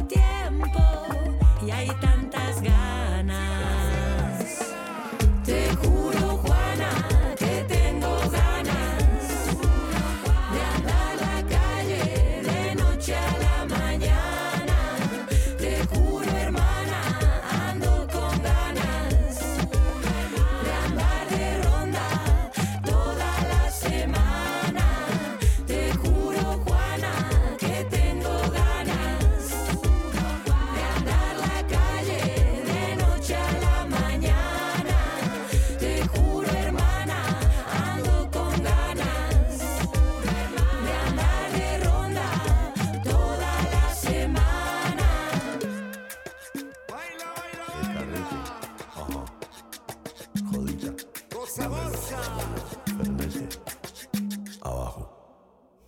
Sol Pereira en compañía de Los Mirlos y Kevin Johansen en esta canción de Te Juro, que hace parte de su sexta producción, La Película. Yo no había escuchado Sol Pereira, solamente escuché Vos y Yo. Me gustó mucho el video y el perrito del video, que a ver si nos cuentas de dónde sale ese perrito, es tu perrito o qué pasa por ahí. Pero bueno, ahí están Los Mirlos contigo y con Kevin Johansen. Cuéntanos qué viene para... son dos sencillos los que ya se han lanzado para esta producción, La Película. ¿Qué viene próximamente? Adelántanos un poquito, Sol Pereira, de lo que va a componer esta sexta producción tuya. ¿Sol? Ay, no me digan que se nos fue Sol Pereira. Se fue por un café a lo mejor. Sol, andas por ahí. Se fue bailando un poco de la cumbia. ¿Ya estás por acá, Sol? ¿Nos escuchas? No, todavía no. Oigan, ahora que estamos recordando a Los Mirlos, esta gran banda peruana de cumbia psicodélica, y ahora también que está muy de moda este actor mexicano Tenoch Huerta, le preguntaban en alguna entrevista que cuál era su cumbia favorita. A él le gusta mucho la cumbia y hablaba de la danza de Los Mirlos, precisamente de Los Mirlos, y yo me sentí muy bien porque es una de las cosas que comparto con Tenoch Huerta y lo quería decir por acá. También es mi cumbia favorita, la cumbia de Los Mirlos, y qué fortuna para una artista como Sol Pereira poder tener una colaboración. Los Mirlos han estado acercándose mucho a nuestro país, a México, ya desde hace unos 2-3 años, con presencia en distintos festivales. Estás de vuelta con nosotros, se me está robotizando la voz, ya estoy ahí, Sol Pereira, gracias. Estábamos comentando sobre esta colaboración, qué fortuna para quienes participan en ella, en Te Juro, y te decía que yo solamente he visto Vos y Yo, vi el video también, me gustó mucho, me tengo la incógnita de quién es ese perrito que sale en el video. Sol, cuéntanos, es tu perrito, ¿cómo se llama tu perrito? Se llama Pochito. Y es una hermosura, me lo regaló Carlita Morrison en un momento ahí que andaba medio triste en la vida. Y está conmigo desde los 3 meses. Ya nos enteramos. Tiene 10 añitos, o sea que son muchos años de compañía. Muy, muy, toda una estrella de cine, Pochito, resultó Sol Pereira. Pues te preguntaba antes de ese corte dramático que son dos sencillos, comentábamos, son dos sencillos, Vos y Yo, y también Te Juro, los que hacen parte, los que ya se han lanzado por parte de esta sexta producción. Pero ¿qué viene por delante? Adelántanos un poquito de lo que vamos a escuchar en el resto de La Película. Bueno, el resto del disco viene en esta misma tesitura de mezclar sonoridades que tienen que ver con Latinoamérica. Viene otra colaboración muy bonita con una gran cantante, artista cubana, doy esa pista y luego les cuento más, y con una gran artista de Brasil también, así que estamos ahí concentrados ya trabajando en los próximos videos de La Película y en los avances del disco, que ya está grabado por completo, pero bueno, viene todo otro proceso antes de sacarlo también. Uh-huh. Oye, Sol, es una pregunta un poco extraña en esta conversación, pero un artista como tú que anda en el viaje, que anda trabajando tanto, ¿tiene vida personal? ¿Cómo es la vida personal de una mujer que está dedicada a meterle todo lo que puede en este momento a su carrera, a su producción musical? ¿Es posible tener una vida personal? ¿En qué consiste? Bueno, sí, claro que sí. Lo que pasa es que sí, está todo muy metido en el tema del trabajo, pero siempre hay una vuelta del show, el show siempre se termina, las giras también se terminan, y uno ahí como que vuelve a recapitular, se encuentra y se conecta con lo propio, que a veces es un poco difícil esa bajada, pero sí, por supuesto que hay una vida personal, claro. Uh-huh. Sol Pereira, pues muchas gracias por acompañarnos esta mañana, por compartir con la audiencia. Nos vamos a despedir con Vos y Yo. Cuéntanos en qué momento podremos escucharte. ¿Tienes planeada una gira? ¿Cuáles son las presentaciones que están en puerta para ti? Bueno, importante, regreso a México en febrero, un festival en San Cristóbal muy bonito, así que estén atentos, voy a estar en febrero girando nuevamente por México, y seguramente antes de fin del 2023 también regresemos a presentar el disco completo, porque el disco sale en mayo recién entero, entonces nos vamos a ver antes, van a poder escuchar algunas canciones en vivo, y el disco completo ya más llegando a fin de año. Muchas gracias. Pues muchísimas gracias, Sol Pereira. Te esperamos aquí en febrero para ir a aplaudirte. Es un proyecto muy muy lindo y que da para muchísimo, ¿no? Será un gustazo compartir y verle. Hasta pronto, Sol Pereira. Muchas gracias. Gracias a usted. Nos vamos a quedar con música de Sol Pereira, esta canción, más reciente lanzamiento del disco La Película, que se titula Vos y Yo. Vamos con ella y volvemos a Primer Movimiento.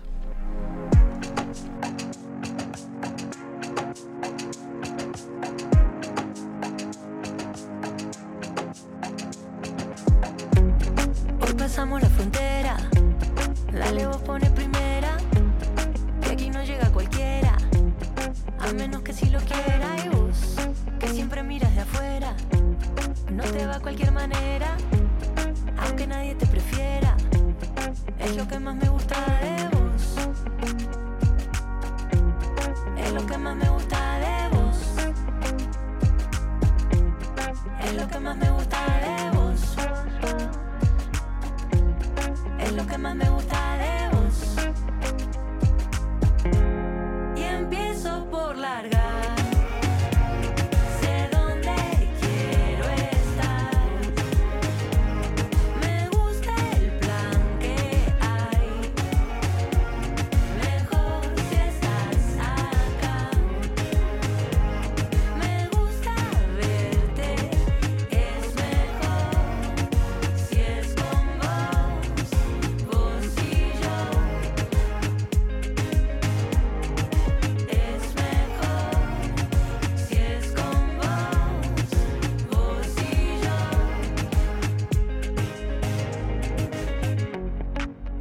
Que no espera, sale el sol y nos libera, hay montañas y mar cerca, ya se siente brisa fresca y en tu mirada el horizonte crece tan libre como en el monte.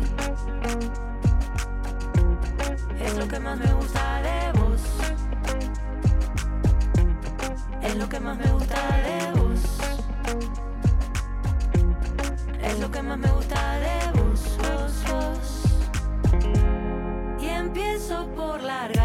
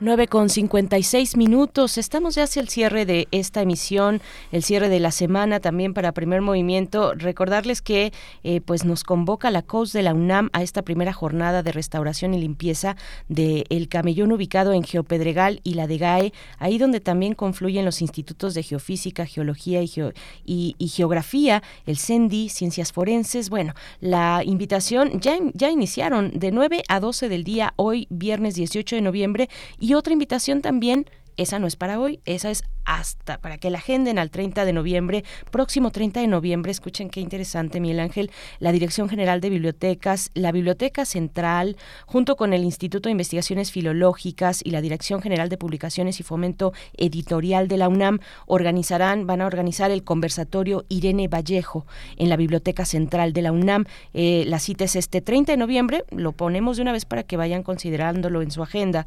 30 de noviembre, 11:30 horas en la sala Sala de Literatura de la Biblioteca Central de la UNAM.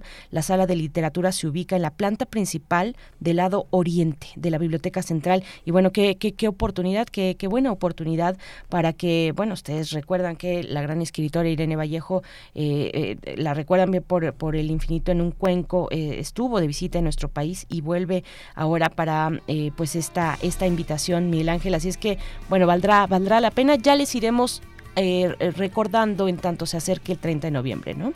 Sí, Irene Vallejo, gran lectora, gran profesora, gran académica, como bien dice nuestro amigo Christopher Domínguez, es una literatura para no lectores, pero que los acerca de una manera muy importante a la literatura. Para aquellos que no leen pero quieren hacerlo, es una gran oportunidad para acercarse a la gran tradición. Por supuesto. Bueno, nos despedimos con música. Edel Jiménez nos pedía pues lo que ya estamos escuchando, a la gran banda británica The Cure. Con esto nos vamos. Friday I'm in Love, 9:58. Miguel Ángel, gracias. Gracias, esto fue Primer Movimiento. El mundo desde la universidad.